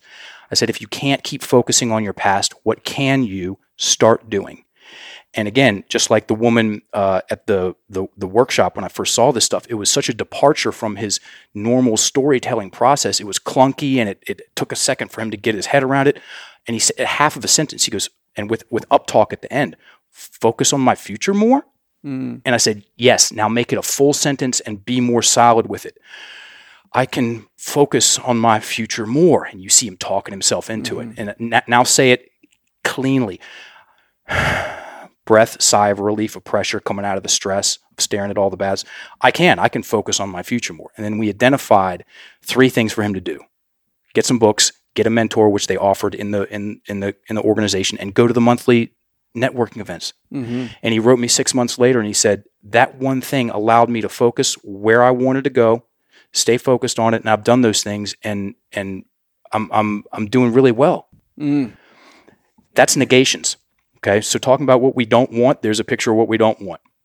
What can't happen, there's a picture of what again what we don't want, and and all that mental imagery, it adds up. Sometimes I'm in a hurry and in a hurry between engagements, lunch, or dinner, and dinner won't be ready for a while. So I just want to eat something delicious that's quick and easy. And that is when I say, thank God for Paleo Valley. Paleo Valley has extremely high standards and only uses the highest quality, cleanest sources for their animal and plant food products. And they have excellent jerky meats neatly packaged so you can take them anywhere and never be stuck without something great to feed your beautiful body and stabilize your mind. I love their pasture raised turkey sticks in the original and cranberry orange flavor. Angie Penny and the kids absolutely love their grass fed beef sticks, which come in jalapeno summer sausage, garlic summer sausage, teriyaki, and original flavors. I can assure you, Paleo Valley's meat sticks are so good you could literally make a meal of them or have them as snacks and you'd feel satisfied and satiated and know you've fed your body top quality nutrition that will make your cells dance for joy. Yoo-hoo!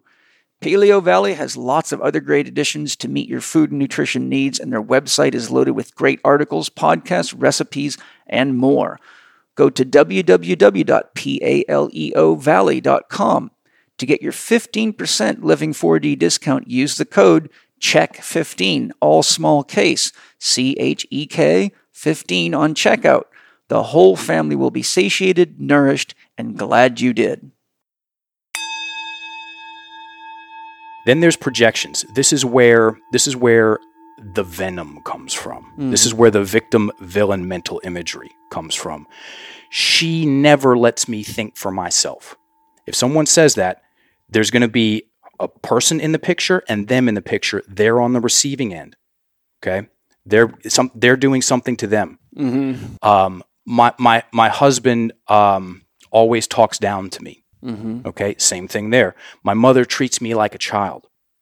So those language patterns, and here the the the the the, the um, uh, keywords for projections: he, she, they, people's first names, mom, dad. All of that is going to externalize our awareness and find someone to blame for really what we're creating for ourselves Mm-hmm. and what we've been creating for ourselves for a long time. Mm-hmm. So when we take out the, you know, my mother talks down to me a lot. Take out mom and put in I. Mm-hmm. Shit. I talk down to me a lot. I mean, come on, everybody. Who who talks more shit to you about you than you? There's not there's it's like there's not even a conversation compared to like the stuff that people say in their heads uh, compared to what other people say. We're we're our own worst trash talker.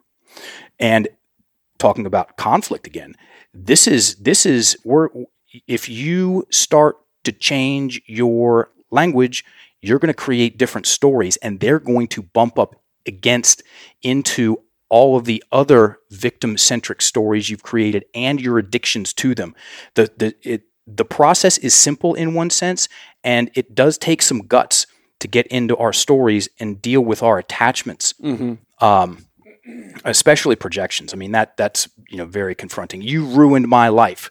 Take out you, put in oh, I ruined my life. Whoa. Well, if I've ruined my life, well, um, how did I do that, and what could I do differently? It puts us. Most people's language, Paul, tricks them into being innocent bystanders in their life. Mm-hmm. It puts them in the stands. Yeah. You want to be in the arena. You want to be the author of your own story for better and for worse. So it's it's not it's not at all personal. Uh, you know, you take my my personal rights. It's personal responsibilities. Okay, let's get more responsible with our storytelling. And here's the easiest part of the whole thing. It's called soft talk. Mm-hmm. Okay, and there's there's about ten keywords. Think, maybe, like, kind of, sort of, guess, perhaps, probably, should, try. Those words, I guarantee y'all listening to this, they're in your language. And all you coaches out there, these keywords are in your client's language and they're creating indecision, Mm-hmm. they're creating anxiety, Mhm. and they're keeping their ability to get solid about a something and then enact change right at finger's length. So, you know, Paul, I, I probably should spend, you know, more time with my wife. A lot of them are escape words. That's a great way to describe it. Mhm. That's a really great way to describe it. They are escape words. Yeah. You know, I think I'm drinking too much. No, guess what? If you say that, you know you are. Mhm. N- take out the think, get solid with it. Now, now you're not thinking about something you're doing. You're owning what's happening, and it also it does force the issue of uh, change is scary. Okay. Also, if it's something that you're you're looking to do, like a like a large goal, you know, I, I probably want to start my own business. People can protect themselves, so it's escape language. It's also protective protection language. Mm-hmm. Because if I start my own business, no, I am going to start my own business, and I go and I fail, then that's going to be more proof for the atelophobia, the fear mm. of not being good enough. Mm-hmm. So people use this language, and it's it's easy to start with soft talk because all you have to do is take it out. Mhm. And here's one of my enlifted promises. If you take out 50% of your soft talk, and again, I'm, I promise you, it's in your language. If you cut your soft talk by 50%, you will increase your confidence by 200%. percent You'll double your confidence. And, um, and that's a big deal. That's something that you can feel. Mm, yeah, I think you also you also basically if you do that, you're simultaneously initiating an act of responsibility 1000%.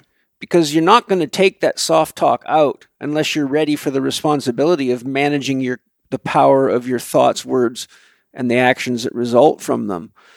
And I think personally that's one of the challenges we have in the world is we we have so many people that have not become adult with their relationship with themselves and and their relationships that people are avoiding responsibility because they want someone else to take care of them or make their life better or clean their bedroom or you know they want to win the lottery. They don't want to do the work to become successful. They want to just win the lottery. So i, I think uh, you know we've we, we're, we can't keep escaping ourselves and each other and we have to start taking responsibility for what we are creating individually and collectively uh, because we just we've kind of the the candle uh, the the wick is burning out you know quick. And on the other side of that fence, if someone wants to take more responsibility in their life, they want to um, empower themselves, they want to shrink the imposter syndrome, they want to uh, shrink the victim mentality. That's a great intention. If they're using those keywords, those language, whether they like it or not, they're going to script those stories. So if someone wants to be more confident, take more responsibility, yet their language is riddled with soft talk, mm-hmm. regardless of their intention, they're getting the anxiety and, and, and indecision. And before soft talk, 2015, we we launched Core Language Upgrade, which was our flagship online training course. And we had to reshoot that thing, which was no small feat for two dudes bootstrapping a company. We reshot that course because before conflict language was called conflict language, it was called victim mentality language, mm-hmm. which we were accurate in our assessment. That's too strong of a place to car- start the conversation, and and very accurate for the the the the, the language patterning for the definition of the victim mentality. So this is another thing to write down, folks. Here I'm taking a little bit out of the middle. Here's the verbatim definition of the victim mentality. The victim mentality is an acquired personality trait where a person tends to regard himself or herself as the victim of the negative actions of others, even in the absence of clear evidence. The victim mentality depends, as in it has to have, the victim mentality depends on a habitual thought process. Mm-hmm. Habitual accurately implies duration and addiction. Mm-hmm. Okay, and so if that's the definition, then what what are the what are the thought processes? What are the words? Mm-hmm. Those are that's a lot of the words right there. That's that's 85 roughly 85% of the key words that people use to keep their victim centricities uh, in place, trap their breath, create the heavy, dense feelings. You know, I'm, I'm, I'm burdened. I've got the weight of the world on my shoulders. I'm down in the dumps. We can create very dense energies for ourselves. And getting out of that, well, I mean, there's a variety of ways to do it. And our story, our personal story, which is built up of words, particular words, that's one of the most important components of, of freeing yourself from uh, uh, chaos in your head and in your heart. And then back to what you were saying about conflict, um, having having a lot of victim stories that that takes up very valuable mental real estate. It's extremely noisy. Someone like you said, you get around someone who's very emotional. It's it's staticky. It's it's it's prickly. You can you can feel it coming off people. Good luck getting a, a, a better conversation through all that into them while they're very upregulated. Mm-hmm. So it's this is a process of downregulating ourself. Clarity and space. Those are two words that we use synonymously with the enlifted system. Uh, and and it absolutely Enlifted method. It delivers more clarity and more space to people, and everything gets better from there. That's my answer, uh, Kimberly. I think Mark, what Mark just summarized is the the system, and to directly go into the the application of the system in conflict resolution or in in the bigger picture. It's I agree that it starts with ourselves, the relationship with ourselves, and when a person can master their language and their understanding of themselves, it allows for more ownership of their side of the equation.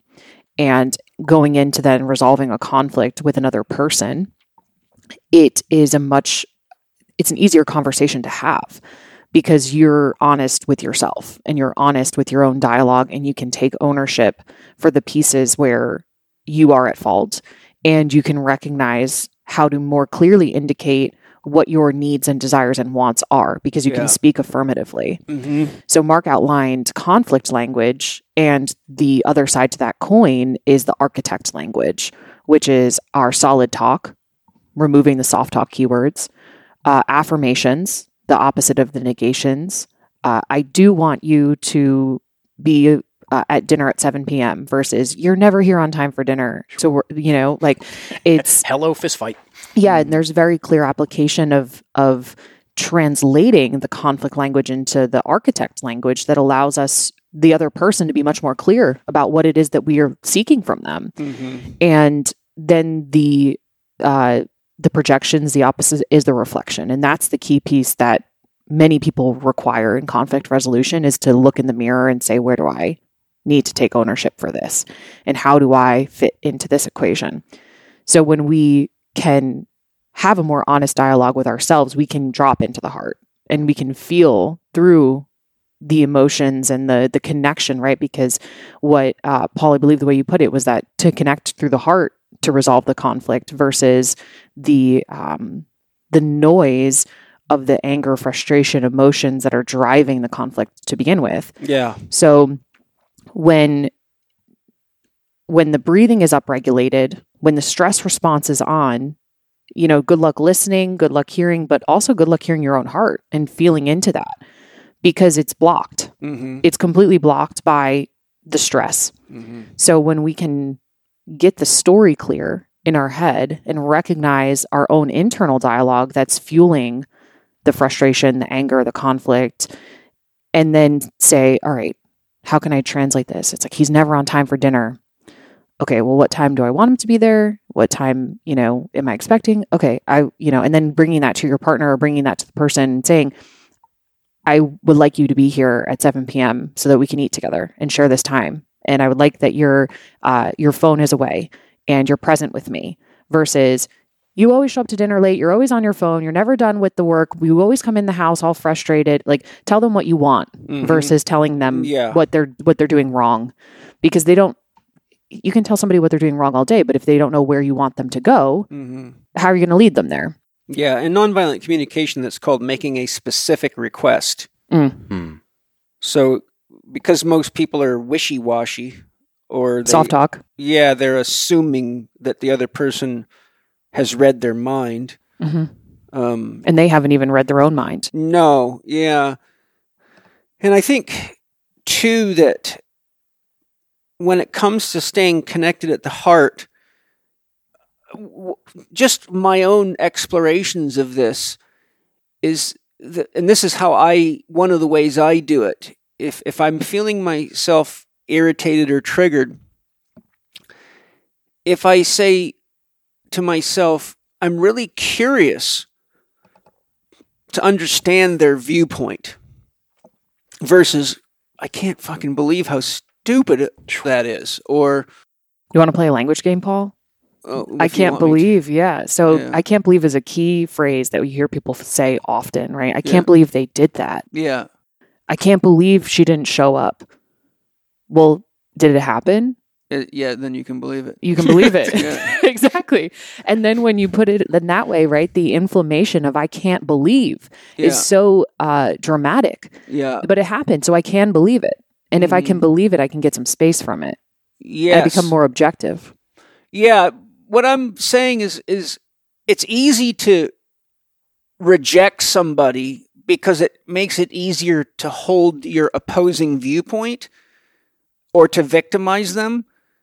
But if I what I find is if it, if I let that make me curious, well that's a very interesting way to see the world.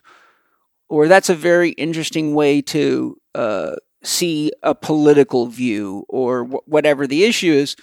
I just find that if I allow myself to really be genuinely interested in what their inner perception is, what their experience is, then I need to stay connected because in order to resolve the curiosity, I have to keep my attention on them, but I can't make a judgment or I won't know what it is that I'm looking for. In other words, a scientist can't predetermine the outcome of an experiment or they're not doing science Pfizer can.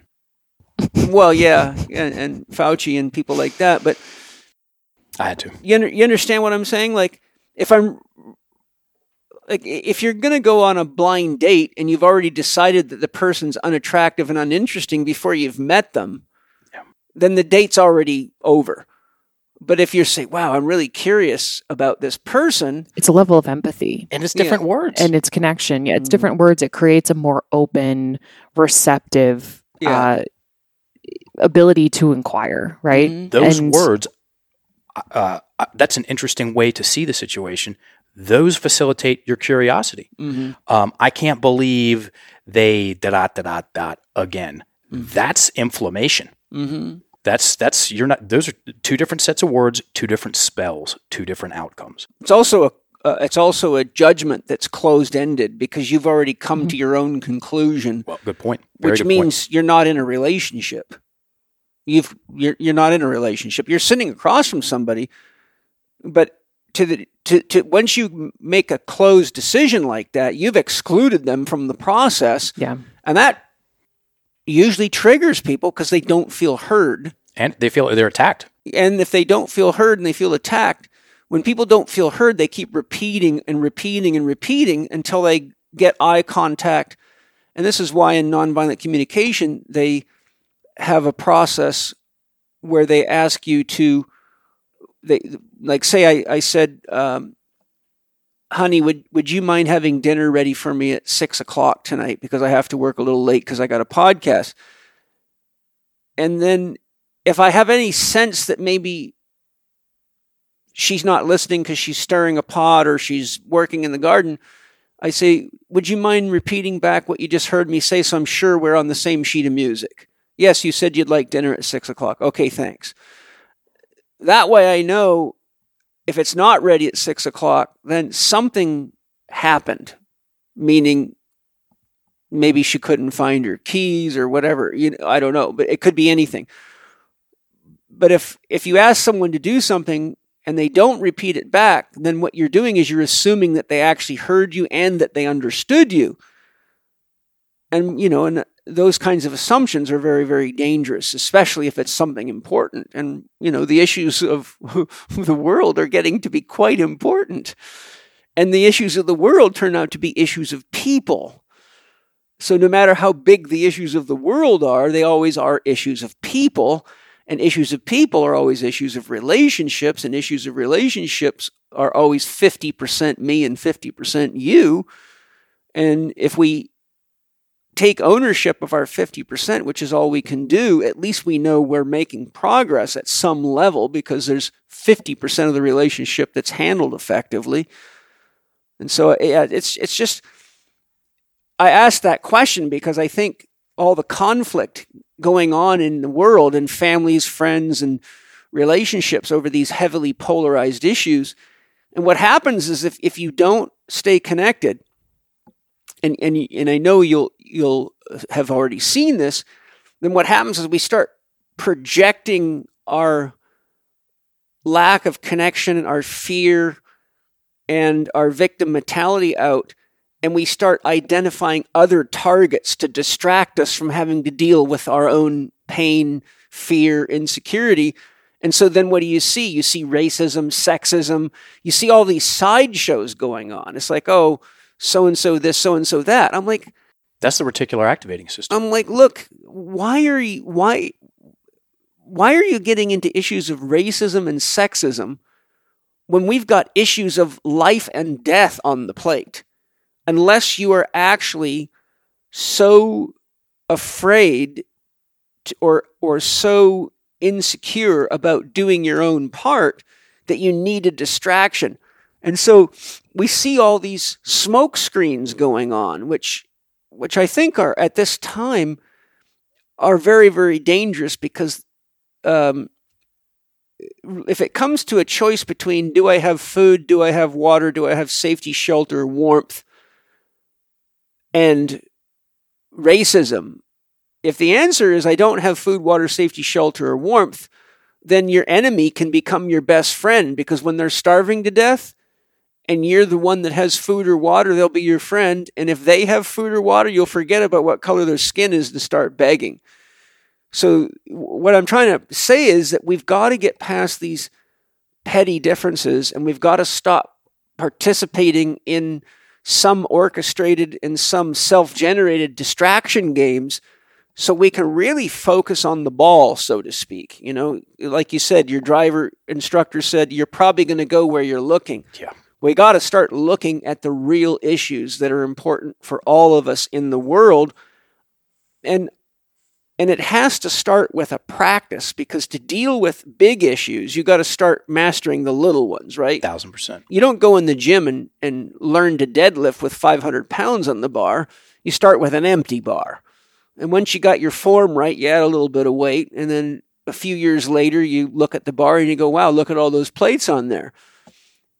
So when it comes to issues of, of vaccination or issues of, of moral obligation or issues of political correctness or scientific validity, these are big issues. But if you if you haven't done those evaluations within yourself, then you don't you're not really clean enough to determine the truth from falsehood at any level. Hundred percent.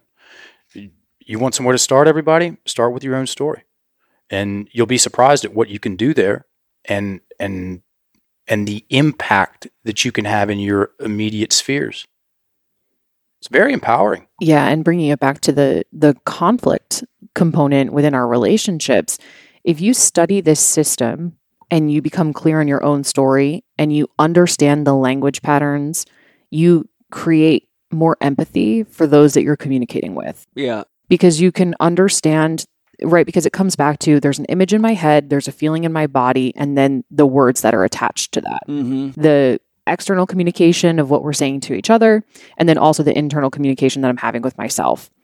And if I can master my own narrative and dialogue, that's part, you know, piece of it. Part 2 of it is understanding the keywords in the system of what you say back to me. Yes. So if I can in decode a little bit of what you're saying and put myself in a place where I can be curious and I can imagine what the mental image in your head might be while you're while we're in this dialogue or conflict, it helps me connect to you more Mm-hmm. because it's if you're projecting onto me, now I can come from a cooler place rather than taking offense to the things that you're pointing and put, you know, it's my fault rather than being upset by it. I can say, "Oh, he believes that this is me when if I can in my own mind reflect back the pattern for himself, it's like I can understand a little bit more where you're coming from Mm-hmm. or I can connect to you better and I can have more empathy for your experience Mm-hmm.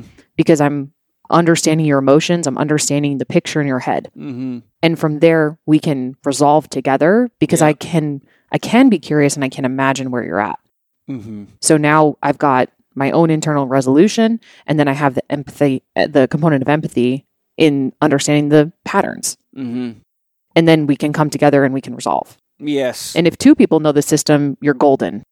It's a big deal. It's a big deal. And even, even Yeah. if one person does, you know, if I sit across the table from someone and they are in their, I can, I can very easily, it's any, if I can do it, anybody can do it, track their language and know why they're seeing things the way they're seeing them, mm-hmm. which is a greater depth of understanding into the, the, their storytelling mechanics.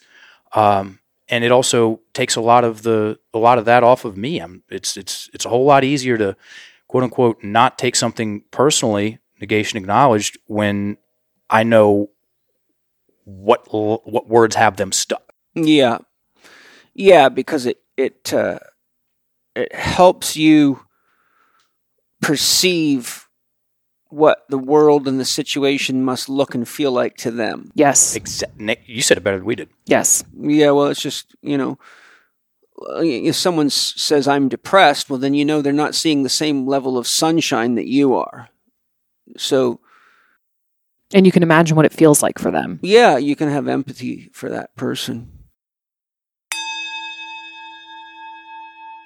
P3OM by Bioptimizers is hands down one of the most important supplements to have on you everywhere you go. If you're traveling, if you go to work, if you're going to friend's house to eat, this product will knock out food poisoning and almost any kind of gut disorder from viruses, bacteria, fungi, whatever could irritate your gut so quickly. It's mind blowing. I have been using this product since Wade Lightheart first turned me on to it, and he's the formulator of it. And I've got Wade here to tell us how it works, but I just want you to hear it from me. I have all my clients use this. I try to get it to friends, to family members, because it is really like your own bodyguard. So, Wade, how in the world does this thing work so well every time?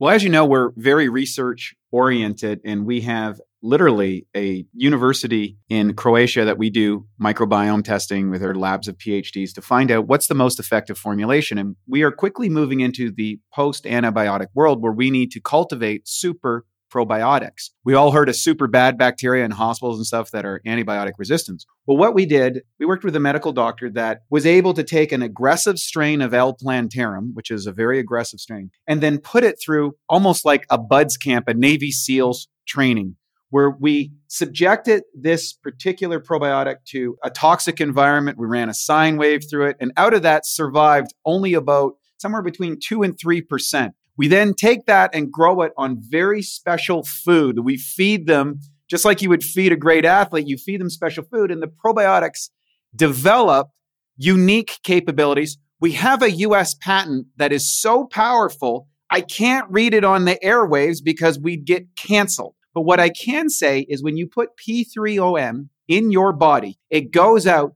and breaks down any undigested protein, whether it's in your gut or through your blood system. And it becomes your Navy SEALs defense force, if you will, to go out and wipe out whatever pathogen might come in your body. You just need more of these guys to overwhelm it. It takes it out, it cleans up any messes. And for the last 18 years, I've been using P3OM daily and I can honestly say, I've never been sick during that time. If I feel something coming on, I just double down my dosage, take four caps every night. If I get a little, if I'm traveling, I take twice that. And it's been great. A lot of our people do it, and it's one of our best selling products, and it's available to your audience. Just go to p3om.com slash living4d, put in Paul 10, get a 10% discount. And if it's not the best probiotic you've ever had in your life, you get 100% of your money back that's from us at Bioptimizers. That's our guarantee for you. Go get it. It's for real. I love the stuff. Thank you, Wade. You know, when it comes to story, uh, it's one thing to write your story down, and another issue altogether to embody your story. I'm wondering what methods you use to help people embody their story so it's aligned with their life dream, goals, objectives, and values. Um, and I'm curious, how do values in your system relate to uh, one's story? It comes down to what you, what do you want to shrink, what do you want to expand. So most people's story is a mixed bag. Mm-hmm. There's part of them that is bought into them succeeding. Okay, the things they want to do, the parts of them that believe in themselves enough to go out and give it a shot. And then there's the part of them that uh, believes that they're not good enough. Mm-hmm. That's bought into them failing. That's trying to keep them from from from going out there and, and getting in the arena and competing.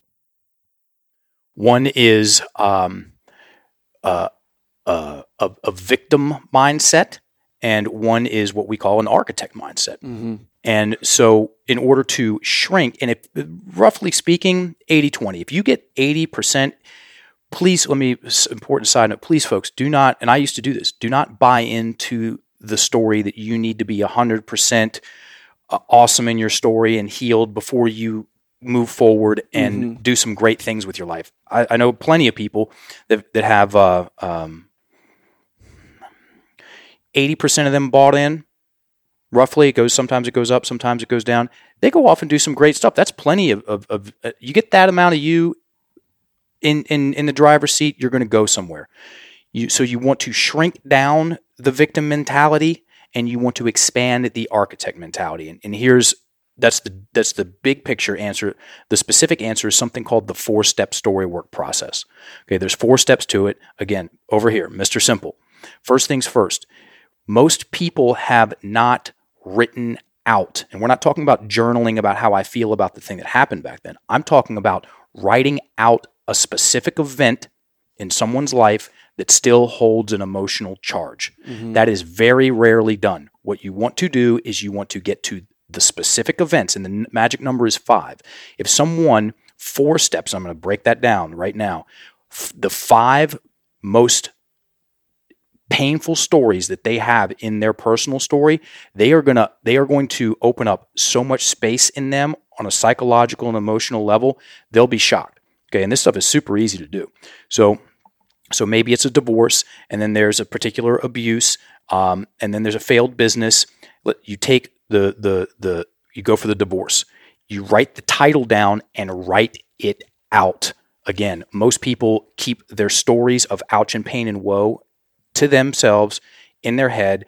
It's the seemingly infinite thing that where does it start? Where does it stop? There's the worst part, a stress response, and I do the whole thing over again. Okay. And even for on a coaching side, even for a talented coach, in my opinion, it's hard to get to the core of the story, that that one sentence that's holding it all together, Mm-hmm. dialoguing it. So what we do, write the thing down, folks. Write it down and write it out in full sentences, full punctuation, and err on the side of detail. Okay. Step one. Now you've externalized that story. It has a beginning, it has an ending, and you or you and the person you're working with, whether they're your coach or you're their coach, are you're looking at the same configuration of words. It mm-hmm. takes a lot of conjecture out of it. Mm-hmm. Okay. Step one, write it down. Step two, say it. Read verbatim what's on the paper and allow we in Enlifted the terminologies let it happen let yourself have the emotional response if there is one cool step two or three read the same story at 70% of your normal rate of speech Mm-hmm. so when someone slows down their rate of speech the breath begins to descend down into the abdomen okay breath descends feels come up and then part four step four is where uh, at each period, that's the quick and dirty version, at each period, you stop and take a big inhale and a, a big inhalation and a big exhalation. So you're you're externalizing the story, you're verbalizing it, you're verbalizing it slow, and then even slower with the breath in there. Mm-hmm. And what that's going to do, mechanically speaking, is a story kept in the head, breath trapped in the chest. That picture is in your face. Wherever you go, there it is. As we externalize it and the breath descends, again, mechanics of storytelling, the picture moves out, and, and now I've- I can see all the other things going on. Okay. This is subjective. This is objective. This is personal. This is impersonal. And one of the beautiful things about this along with its simplicity, is that as a coach, I don't have to know more about my client than they do. Because when someone does this with their story, they zoom out, they're going to change their mind on their own 99% of the time, and it's going to stick because they came up with it. Mm-hmm. Okay. Uh, and, and so that's right there. We're open source with our coaching technology, Paul. We do a lot of workshops for the public, and they're all done on a show and tell uh, um, format, which Yeah. is we coach and teach at the same time for a couple of reasons. One, it's just good to do. We like the we like being generous. Um, it's got the we're, we're by that we're that way naturally and by design. It creates a lot of warmth and good juju. And two, we're super confident with our technology. I'll put as far as storytelling and creating better stories and helping people resolve emotional stuckness uh, and and and the victim mentality. I'll put this up against anything that's out there. Yeah, that's good. And then the second thing, uh, so that will shrink. If you do that with your five most painful stories, that's going to take it's going to take a bite out of crime, folks. It's going to shrink the victim mentality. And then on the other side of the street, it's the same piece of technology. Write down and verbalize and verbalize slow and verbalize with breath. So you four step your five biggest wins.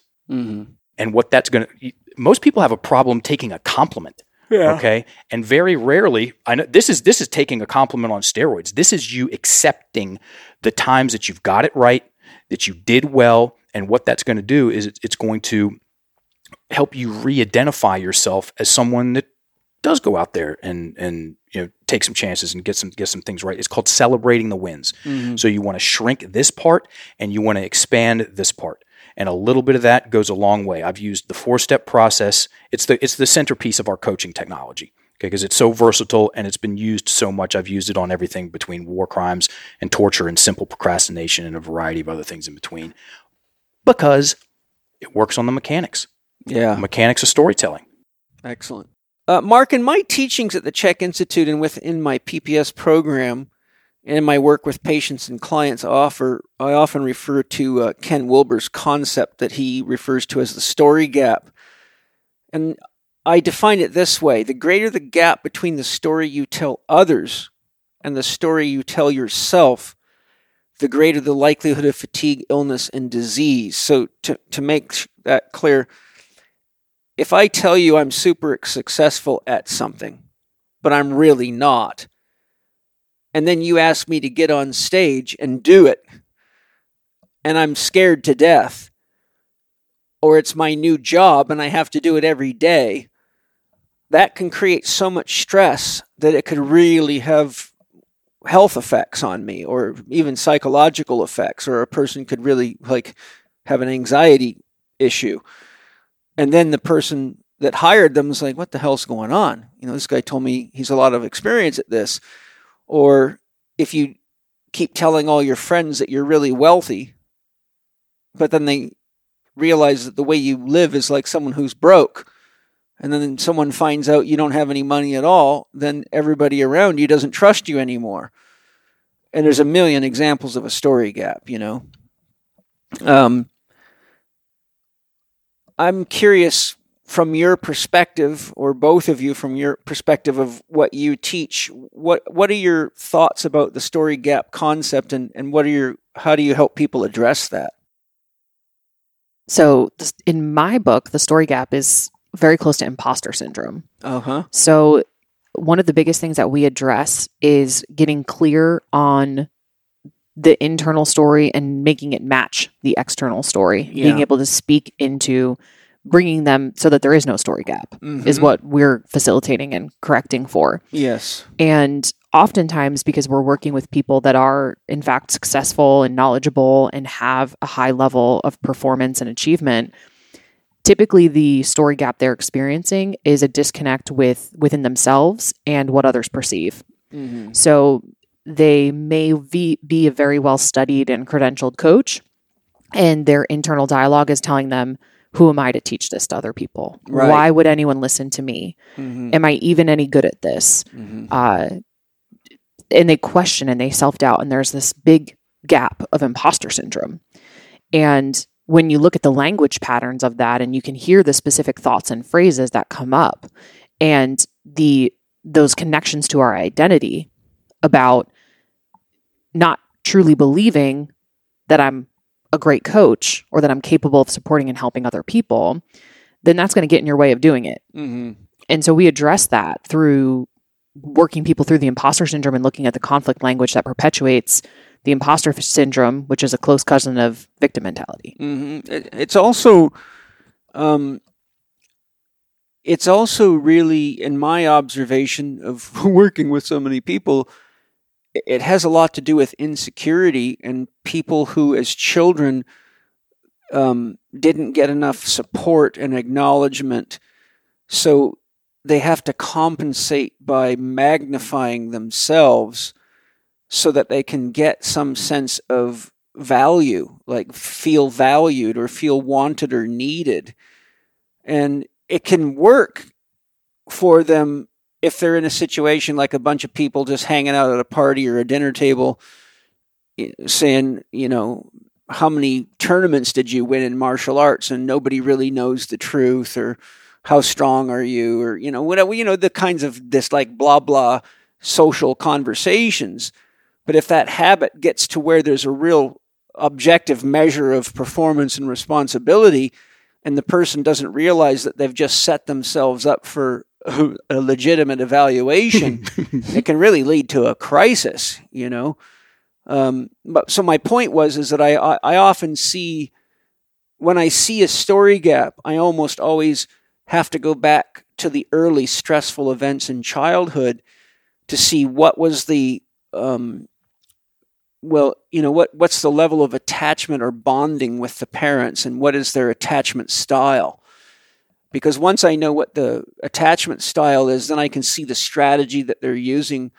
Because on, it's it's really an attempt to validate themselves. They're seeking the feeling. So the um, so w- what's interesting is that this story gap moves in both directions. So we have the the the truth. I'm stretching the truth and to present myself as bigger and more valuable and more capable than I am. And then we have the other direction, which is I don't believe I'm as capable and competent and successful as I am. Mm-hmm. And those can exist at the same time Yes. in a lot of ways. So when we aim to bring those stories closer together, it's a matter of identity Mhm. and repping and understanding how to construct our identity to match what where we want to go. yes. So it's it's a common uh, setting yourself up to get to a high level of achievement. You need to have the identity of a person who can. Yes. Now, if you have wounding in your childhood of stories and beliefs and patterns and behaviors that were uh, portrayed to you that you're not good enough, that you're never going to be successful, um, whether it was a traumatic event or just conversation that your parents would tell you, eh, something you got from a teacher, that that event stings, right? Mhm. That tra- and we can call it a traumatic story. It may not be capital T trauma, but it, it's a belief you hold about yourself. Then that feeling that you gained as a child or in those early years sticks with you and that when that imposter syndrome comes up we feel the same feeling that we felt at the moment of the trauma Yeah. and so in our method what we do is we go back to that moment of that story and we do the four step process on it and give people the chance to release the feeling give Mhm. people the opportunity to get in touch with wow when i go to make this presentation and i doubt myself it really comes back to the time when i was in school and i had to stand up in front of the room and present my homework and i was laughed at Mm-hmm. so those that's the root and we go back to the root and we address it there. Once we clear it out, now we can do that other process of celebrating the wins to architect the identity of the person who can give world-class presentations and can speak on a podcast and can articulate Mm-hmm. with confidence. And there's no question mark in their head if they're good enough or if they're capable of it because we cleared that. right. Or we've been able to at least make friends with it and understand where it came from and Mhm. feel that feeling say okay right cool let me get my breathing under control let me put my attention on where i want to go let me close my story gap and be Mhm. where i am yes. and show up confidently You both nailed it. Imposter syndrome, story gap, call it what you want. The a, a vast majority of that comes from unresolved childhood stuff. Mm-hmm. Yeah. Yeah. Well, you know, I want to jump forward in our list of questions because you're a big guy on affirmations and supercharging affirmations. And I think because so many of these story gaps root back to issues of insecurity, I find that an affirmation used properly can really help bring a person into the right mental framework to perceive themselves in ways that not only it's not just perceiving yourself as capable but it is part of a process of being capable of doing the necessary work to prepare yourself and develop yourself because if a person just shows up on stage let's say and they've got an affirmation i'm really really good i'm really really good i'm really really good but they're really really not then that's just an affirmation that's like bullshitting themselves and they might get laughed out again. So maybe you can share how do you feel affirmations can be used not only for a story gap but any other application you'd like to share. Sure. Affirmations are fantastic. And um, to supercharge them, okay, which is what we call it, it's a very simple process and it's very rarely done, which is affirmations. Most people that use them have written have them written down, and you you highlighted the problem a moment ago when you said, "I'm really, really good. I'm really, really good. I'm really, really good." You know what the problem there is, Paul? You don't believe it. And the reason that a part of them doesn't believe it, or a majority of them doesn't believe it, even though they want to believe it, is because of how fast they're doing it. Mm. I'm really, really good. I'm really, really good. I'm really, really good. Take your affirmations, folks, and do one more thing with them. Stop in between each affirmation and take a big breath in Mm. and a big breath out. Because look at look at the, and again, this goes to the mechanics of storytelling. Most people they're using an affirmation because they want to believe in that more strongly, which uh, uh, also says that part of them doesn't believe that. Yeah. Okay. And so the part of them that is at odds with them believing that and becoming the person that is really, really good or whatever the affirmation is, is going to be in a stress state about it. Yeah. And the breath is going to be trapped in the chest. And then I repeat it too fast. I'm really, really good. I'm really, really good. I'm really, really good. And the whole th- it just it's a head job. It just remains here. Mm-hmm. So what you want to do when you supercharge an affirmation, like I just said, you stop and you can let's say you have a list of 10 different affirmations. It will work with those, or you can pick one and rep that. Mm-hmm. You stop, and when you get the breath in between each sentence, it's known as socializing the idea, embodying the concept, or taking it to heart. And what you want to do with the affirmations that you want to bring on board and bring to life and have expand that architect mentality, you want to work with them with your breath, very important, until it's a matter of fact, Mm-hmm. until you feel it. It's a matter of fact because when the breath gets involved, it turns into you bring the whole part of your being. You it- you you literally get it into your you you you you you generate the feeling that's connected to knowing and believing that statement. And then once it's matter of fact, once you've repped it enough to where it's like, oh yeah, I am I'm really really good.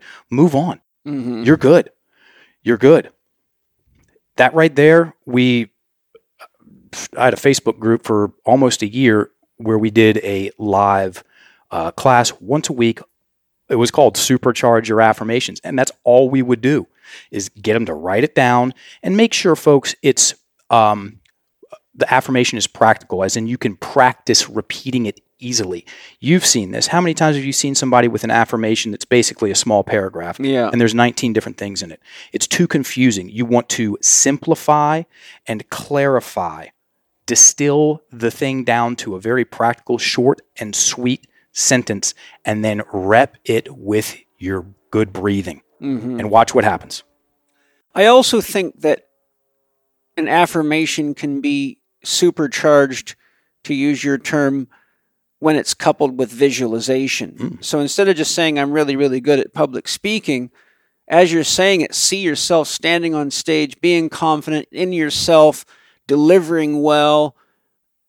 Because I think that when you take it from pure audio content into video, or visual, you're activating more neurons. You're you're getting more neural association because you're activating the visual system, not just the linguistic centers of the brain.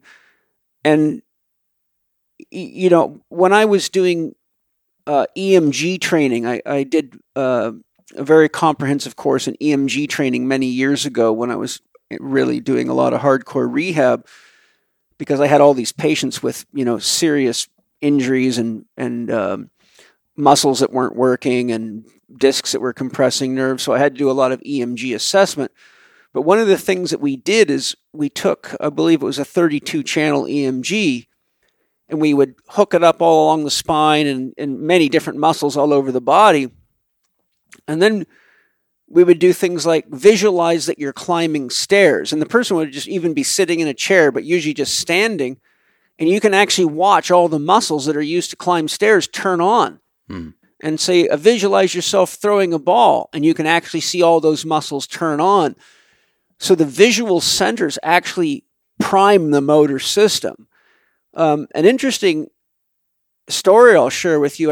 I, I was reading a biography. I, I think the guy's name was Dennis Coffey, and he was an officer in Vietnam and he got captured by the Vietnamese, Vietnamese, and he was and he was in prison and tortured almost daily for seven years.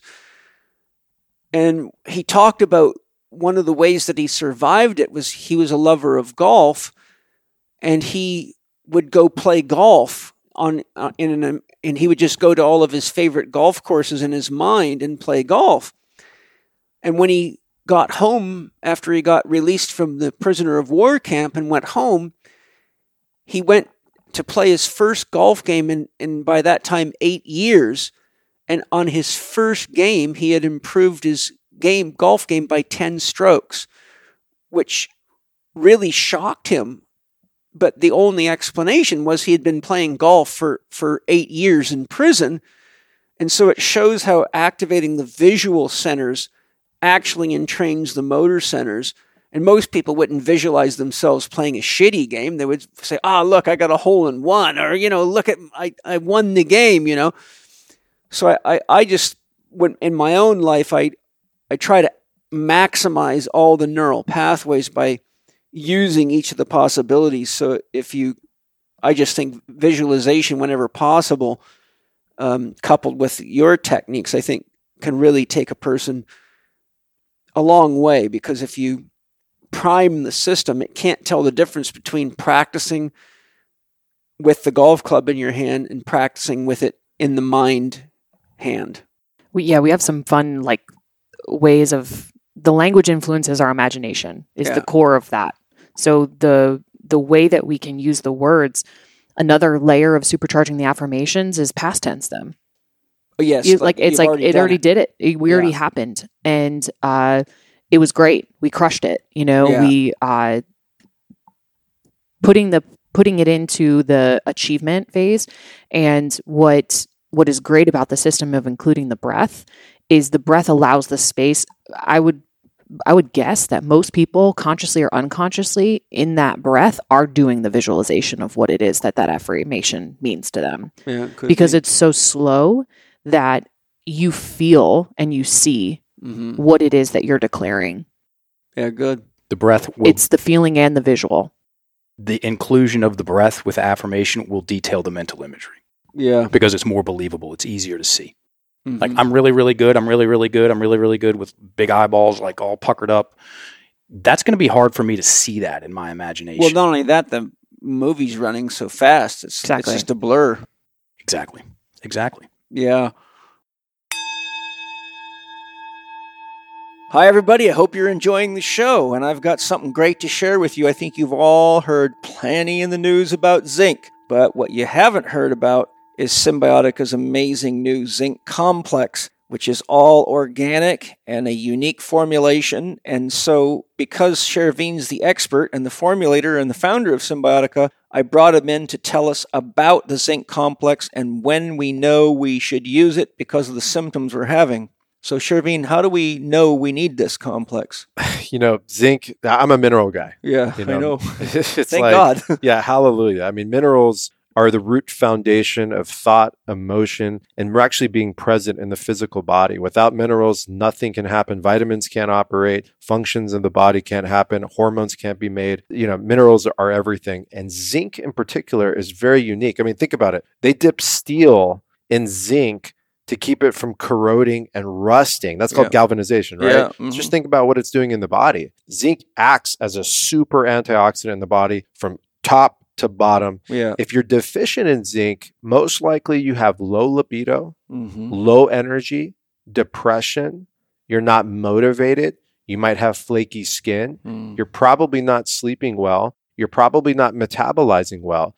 Zinc is so profound in the human body that it crosses almost every barrier in the body. What do I mean by that? It's in your saliva, Yeah. it's in your snot, it's Mhm. in your piss, Yeah. it's in your sweat, it's everywhere. And why is that? Because the our bodies are designed to operate with good zinc in the body. So this Mm. formula is powerful. The results that we're having, the testimonials we're having, and just take it from me, this might be the most powerful formula we have at Cymbiotika, and that's saying a lot. We have three forms of zinc in here. Two of them are trademarked. We also have two forms of copper in here. Copper and zinc might displace each other. That's why we have to have the perfect ratios in there. Uh-huh. And then we also have selenium in there, which Mm. creates the trifecta of these three critical minerals that we're not getting in our foods. Most people aren't eating oysters every day. Mm. And sometimes you just want to be able to reach in your cabinet and grab one little capsule. I highly recommend eating this with your largest meal of the day Mm. because it's that strong until your body app- acclimates to it. I'm very, very happy about how this turned out and the results that it's having for both men and women. Excellent. You know, I know that uh, selenium deficiency is linked to uh, heart heart problems, holes in the hearts, heart valve dysfunction. Cancers, Yeah, diabetes, and because uh, on. New Zealand has a d- deficiency of selenium in their soil, and they were having a lot of problems with heart problems in the sheep there. Yep. And they tracked it to selenium deficiency. And I've also known of people that needed selenium to heal their heart. So, what a great combination. So, if you want to get your zinc complex, go to cymbiotika.com, C Y M B I O T I K A.com, And as a Living 4D listener, use the code CHEK15 on checkout and get 15% off your zinc complex and any of Cymbiotika's amazing products. So enjoy and please take care of yourself. We all need to get our hands together and make the world a better place right now. So if your zinc complex and your Cymbiotika products help us do that, then that's a worthy investment. Lots of love. This is uh, uh, apparently uh, one of your favorite things to talk about. Love it. I know where this is So, um, you speak of an interesting concept regarding the potential negative effects of language that you describe as the Borg versus Star Trek. So, can you help me understand that one? It sounds very interesting. It's a it's a simple back to that word. It's a simple equation for what we can expect if we, the global we, get our story straighter and more responsible and more empowered uh, and out of the victim mentality. And it's also a formula for what will happen if we stay there. Right. Okay, because uh, bar a comet or an EMP, technology is here to stay. Yeah. So here's the math humans plus technology plus the victim mentality, okay, equals the Borg. Yeah.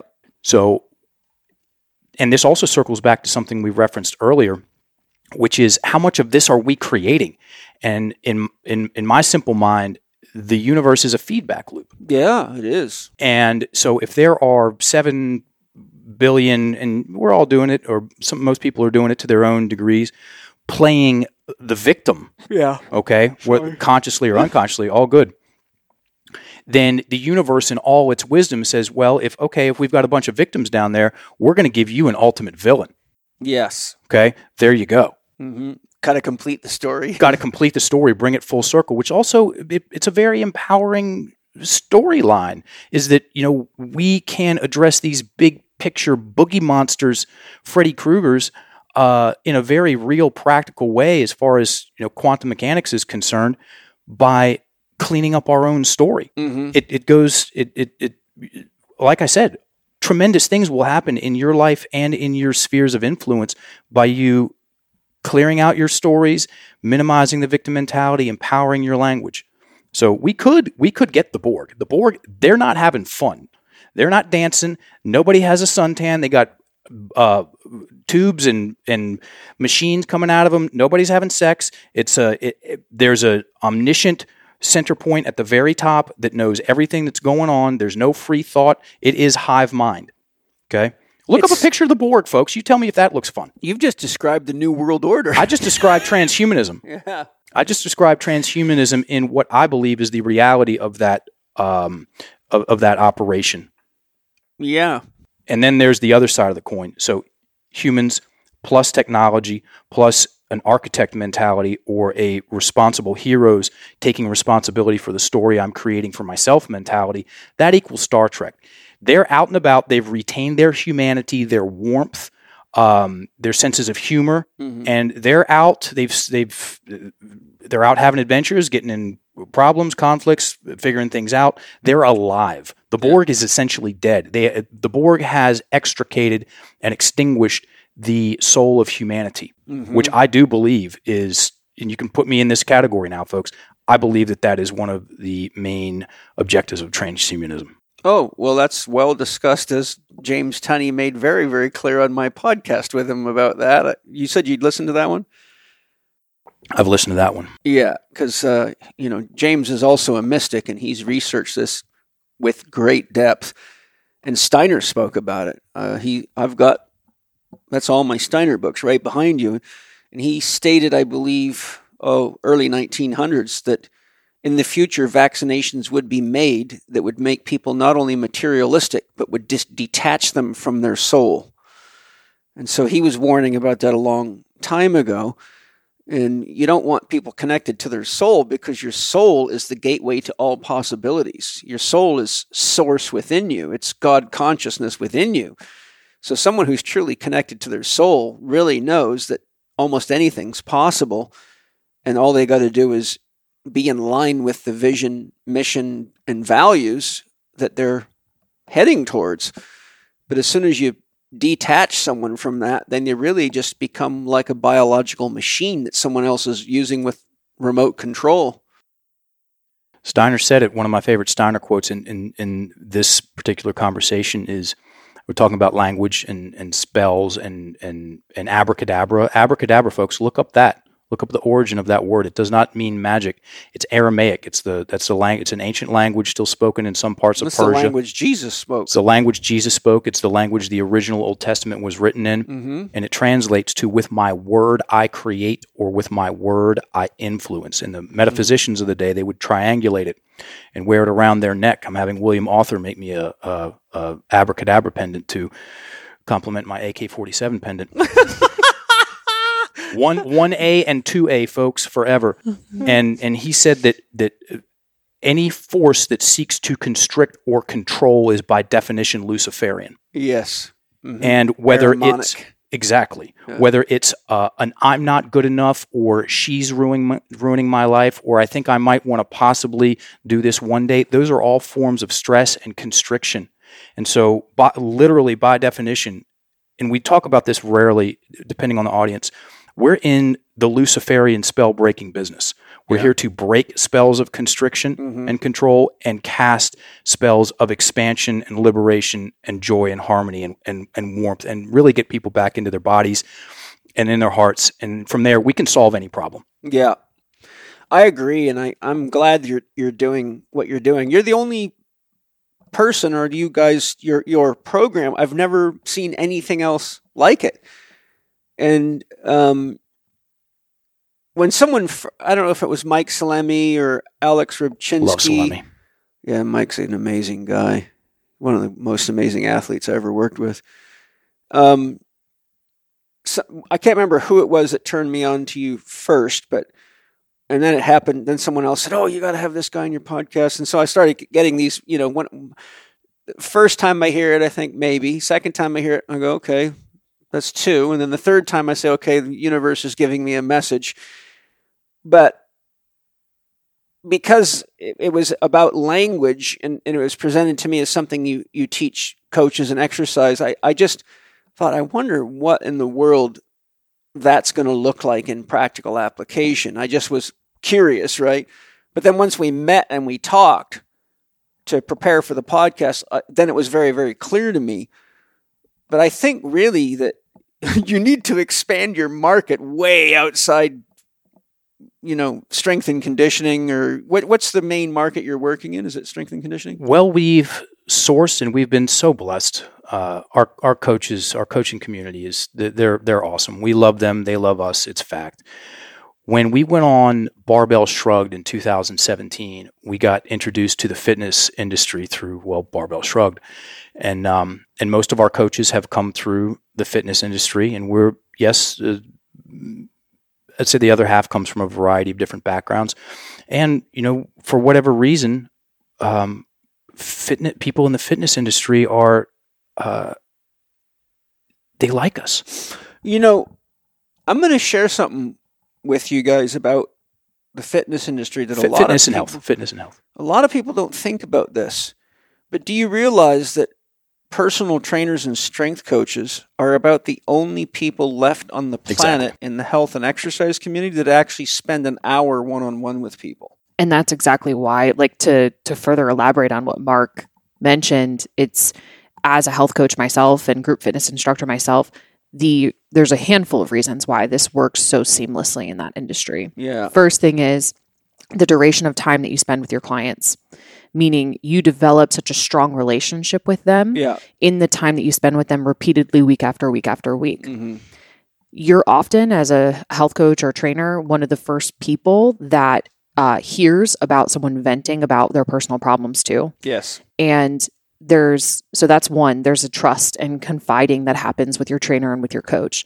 The Mhm. second piece is foundationally what our principles are words stories and breath so with breathing there's a component of i have to be able to breathe to work with this system and i have to be open-minded enough to do it. Hmm there's also some other foundational pieces that we expect somebody who's on this journey of personal development is going to uh, have, which is eating well, moving well, breathing well, and then have a, an investment in making themselves a little bit better. Yeah. So if you're in the gym consistently and you're working with a coach in that nature, you're predisposed to to those things and you have that foundation to build on Yeah. top of and we can address the mental conversation in an, in another layer. Mhm. And then uh, Mike Bledsoe, who is a big portion of of building Enlifted from the beginning within the fitness industry, he you know fitness is the gateway to personal development. Mhm. And let's meet our people where they're at. Let's It was Mike that told me about it. yeah. It- he was the first one. Mike Bledsoe. Hmm. Mike, I think Mike Salemi may have mentioned it, but it was a couple of years ago when I was at uh, Paleo FX, and I think he was working on it with you. How long ago did you guys start the program? We started working on the Way of the Enlifted Athlete, which was the online training program that we created in 2018, Yes, and we launched it at Paleo FX 2019. okay because I was doing a podcast with him, and he was telling me what he was working on, and I thought it was very interesting. So that's the beginning of my connection to you and the program. But then it kept reoccurring in my life with other people telling me. Um, how is the program run? Like, how do you and how long is the program? So, if I signed up, what would I be going through? So the program is total of 10 weeks long. We mm-hmm. have an introductory, we do this live. Mark coaches the entire thing live. And we sign up coaches that for an entirety of 10 weeks. First call, we get them started, acquainted, interested in the work. Then we go in through a process of working our personal stories together in the in the span of seven sessions, one each week. They're also doing some self study along the way, learning the foundations of conflict language, architect language, and how to translate that. And then we finished up with some uh, practical application of it, working within your group of coaches, coaching each other, practicing with each other. And then we have a graduation on week 10. And through that journey, we say, you know, it's both personal development and professional development. You're getting that two for one because you're working on yourself while you're learning the skill set to apply this with other people. Now, when you say live, do you mean someone has to fly to a location? Oh, we do it over Zoom. We do it over Zoom. So Mark's instructing them. You're going to work directly with Mark, learning this process. Right. so people can do it by the web. They don't Yeah, have to actually all take online. airplane rides because today that's Yeah. stressful and we have students all over the globe and we you know we we keep the classes versus pre-recording it or content that you could soon can self-consume there's uh there's nuance to this work that can only happen through working together live and doing it together in real time um, and practicing it together in real time. You can take you can take our online courses. You'll get something from them. Uh, you will not get nearly as much as you will working with us or working with an enlifted coach. No, because you can't get direct answers to any millions of different questions that might come up. So yeah. yeah, I mean, of course, there's some benefits to getting some training, of course, but yeah, doing doing being in the group, and then learning from all the other experiences others are having is very powerful too. Yeah. So it's it's ten weeks of training. How many hours a week is that? Four, four and a half. yeah It's So- very, it's very manageable to take as far as time commitment is concerned. Is that four hours in one meeting, or how do you break two that up? hours in a live meeting about two hours of self-study Okay, so one meeting a week, one meeting a week two hours, two hours of self study. That's very doable, especially for something that can completely change your life. Yeah. It's very niche. You learn the art and science of how to use everyday, ordinary language with yourself. Like she said, it's very much personal and professional development. Uh, in you learn how to dismantle the victim mentality, as far with as far as learning the language patterns of it, what to do with the stories. This um, so I've been doing this 15 years. The last seven and a half, all of my sessions have been virtual. So this is extremely. Uh, it's built for virtual coaching. It can be done just as easy in person, and most of our coaches learn because well, they're they they they they, they can use it both in person and uh, and virtually. And the certification it gives you the trifecta of mastery. And and this is uh, uh, you, you need all three on a on a timeline. You need the skill set of whatever the thing is. You need an identity that supports you taking it into the arena and competing, also known as charging for your services, getting paid for your coaching. and then you need a community. You put those three things together and stay on that path, and you're going to get very good, very fast.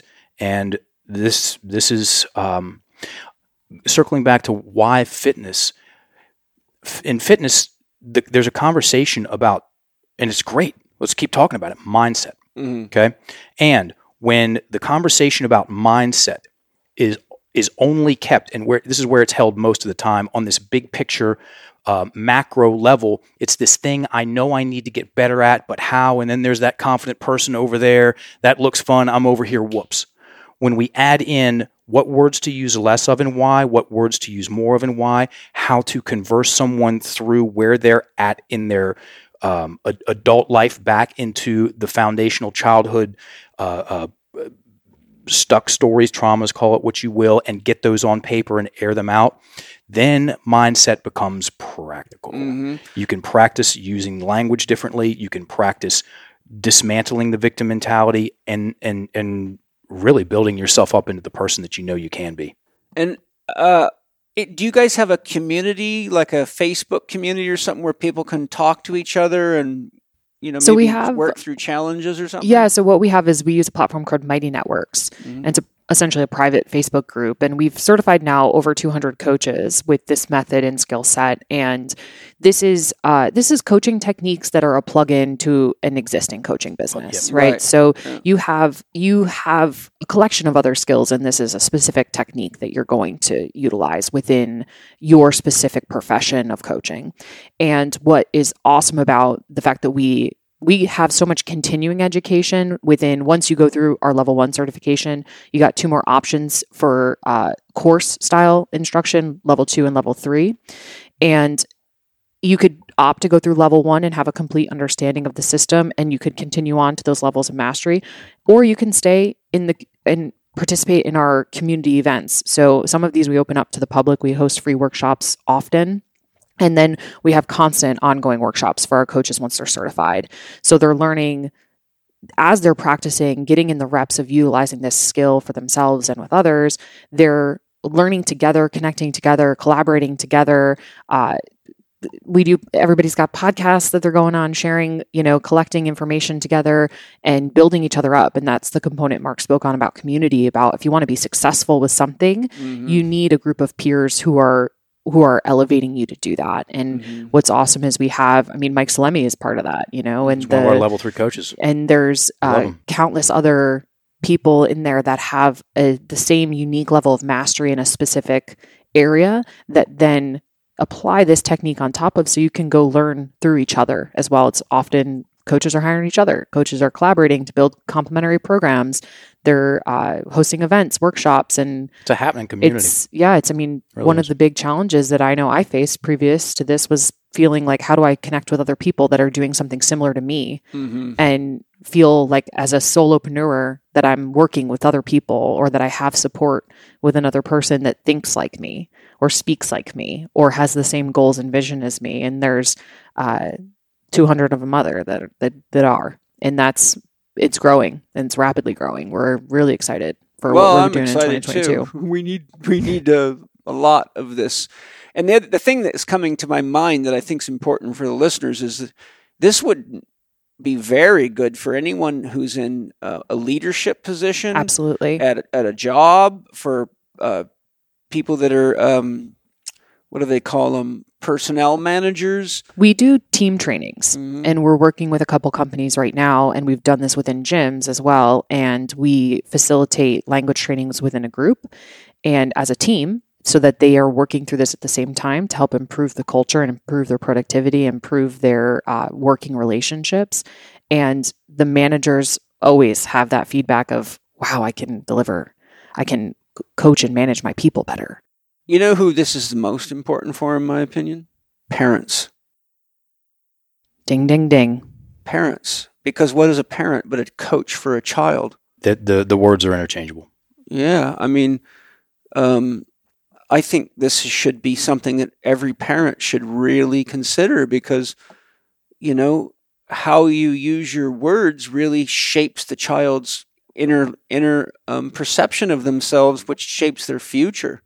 Parents' language scaffolds children's identities. Yeah, it really is. and there's uh, we're working on uh, we're running one of our first specialty courses this year it's about ancestral uh, healing and, and ancestral stories. Yeah. And we're these are we're call, the specialty courses come after you've learned the foundations of level one and level two. Yeah. So the they're shorter courses, and what we have plans to do is to build those out as there will be a parenting course, there'll be a nutrition specific course, there'll be a uh, you know educator specific course. Those are the ones we've identified that again the nuance, right? The the practical specific application beyond the foundation and the basis. And the parenting one is one we often get strong feedback um, from our coaches that are parents and say, This is helping me great in my business, but you It's know what's helping me a lot more at home with my kids. Yeah.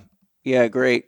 Also be really good for relationships. hmm You know, husband, wife, boyfriend, girlfriend, Yeah. worker, co-worker. I think once you learn the the inner structure of how to use language effectively and positively, then you're you're actually impacting every single person you talk to. Absolutely. So, well, good. And and can you tell us how much the course? What is the investment in the course? The level one certification is thirty two ninety nine, three thousand two hundred ninety nine dollars, Mhm. and we've got a special discount for the Chek listeners that found us here today. You can use the code CHEK ten at checkout. That'll get you ten percent off. It's nice. Our next course we're enrolling for March fifteenth. I'm not sure So- when this will show will launch exactly, but we we launch the live cohorts every other month, okay. and we've got uh, ongoing enrollment.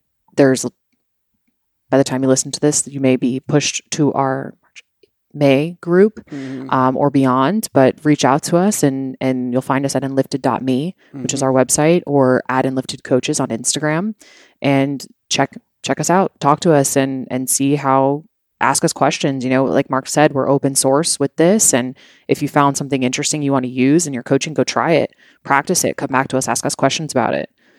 Uh, where where do people find you to sign up and get more information? Enlifted.me, that's the website. Okay, enlifted.me. That sounds pretty good. Any closing comments, you guys? Thanks so much, Paul. Thanks for having you. us up Yeah, here. thanks it for was having a, us. It was a, a pleasure and honor, a very fun uh, conversation, and um, yeah, we've been we've been looking forward to this. Once we got it on the calendar, it's uh, yeah, this Yeah, was this well- is very enjoyable. I enjoyed it too, and, and I, I'll tell you what I enjoyed the most about it how damn important it is. Yes. right? This is wow. I mean, if you look at the issues of the world and ask yourself this question could we resolve the issues in the world if we don't do this, what we talked about today? I don't possibly see how that's going to happen. Neither do I. In fact, and you should you should uh, go speak to the government I'm ready. about doing this on a mass government scale. Well, I can see Mark working at the UN teaching enlifted language. That's the thing. We're we're teachers to the core. We'll teach anyone that wants to learn. And um, can we fix the the global problems that we see without doing this? Likely, unlikely. To to to state that, to spell that in the affirmative, can we address and minimize and make progress on these bigger global uh, issues that we have by doing this, by going into our personal stories? uh, and and you know, cleaning them up and empowering our language? Yes, I say that definitively. Mm, uh, me too. Yeah. I mean, what is what is a, a, a what is the government but a reflection of the people? What is a nation but a bunch of individuals? You know, we the people. Arnold It's Mende- right there. Arnold right there. Mindell says a culture is a bunch of people doing the same things. And if And- we're all doing the same things in a negative way or an unskillful way, we're sure as hell not going to create a, uh, you know, a lot of opportunity and possibility. hundred percent. And and what's the substrate of, of, of culture? If it's either the substrate or one of the main substrates of culture is language. Yeah. Well, without language, it's pretty hard to connect, which is, I guess, why we have it. well, thank you very much. And thank you to my sponsors for all your love and support and for making such amazing products. Thank you to all of you for anything you buy from the sponsors. It supports the podcast. And thank you to all of you. And if you guys feel that this podcast is as important as I did and we do, then please share it. And if you want to make a really wise investment in your health, your relationships, your well being, and your future and the future of this planet, then I can't think of a better way to invest $3,200 because there's a lot of things you can buy for $3,200 that might make you look cool, but won't really grow you or transform your life. So, um, thank you all for really considering the information. And if you don't make the investment, then please invest in using all the techniques that were shared today. Because any one of these techniques, from looking at your story to getting your core sentence to being more aware of whether you're victimizing yourself to how to use affirmations positively to how to pay attention to your breathing to listening to people's wants, feelings, and needs. I mean, we covered a lot of techniques, any one of which can really help people heal and grow. So imagine if you applied what you got in the podcast, how much more you'd get in 10 weeks of real training. And that $3,200 seems like a very magical investment that can pay off for the rest of your life, literally with every word that you say. So thank you guys. Yeah, thank you. Thank and Um, hey, if you love the podcast, share it. If you didn't, it's our secret, okay? and uh, remember, as crazy it is as it is out there, if you go to your heart and you focus on possibilities and you know it's true that we are safe, we are home, and we are whole. Aho, great spirit! It is done. It is done. It is done. See you next time. Thank you for listening to Living 4D with Paul Chek and today's guest, Mark England.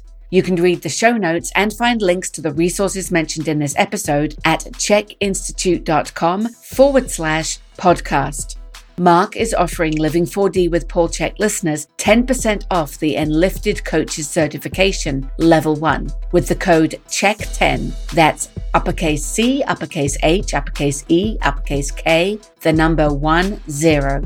Go to bit.ly forward slash enlifted L4D. That's bit.ly forward slash enlifted uppercase L, the number 4, uppercase D. And if you'd like to learn more about the Enlifted method, please visit enlifted.me or follow Mark on Instagram at enliftedcoaches. If you enjoyed today's episode, please consider leaving us a five star rating and a warm review at the top of the show page on Spotify or at the bottom of the show page if you are listening on Apple Podcast. Follow Paul Chek on Instagram at paul.chek, on Twitter at Paul Chek, or on his YouTube podcast channel, youtube.com forward slash living4D with Paul Chek. You can watch more on Paul's blog at paulcheksblog.com and get your free subscription to Chek videos and more at the Chek Institute's new media site, chekiva.com.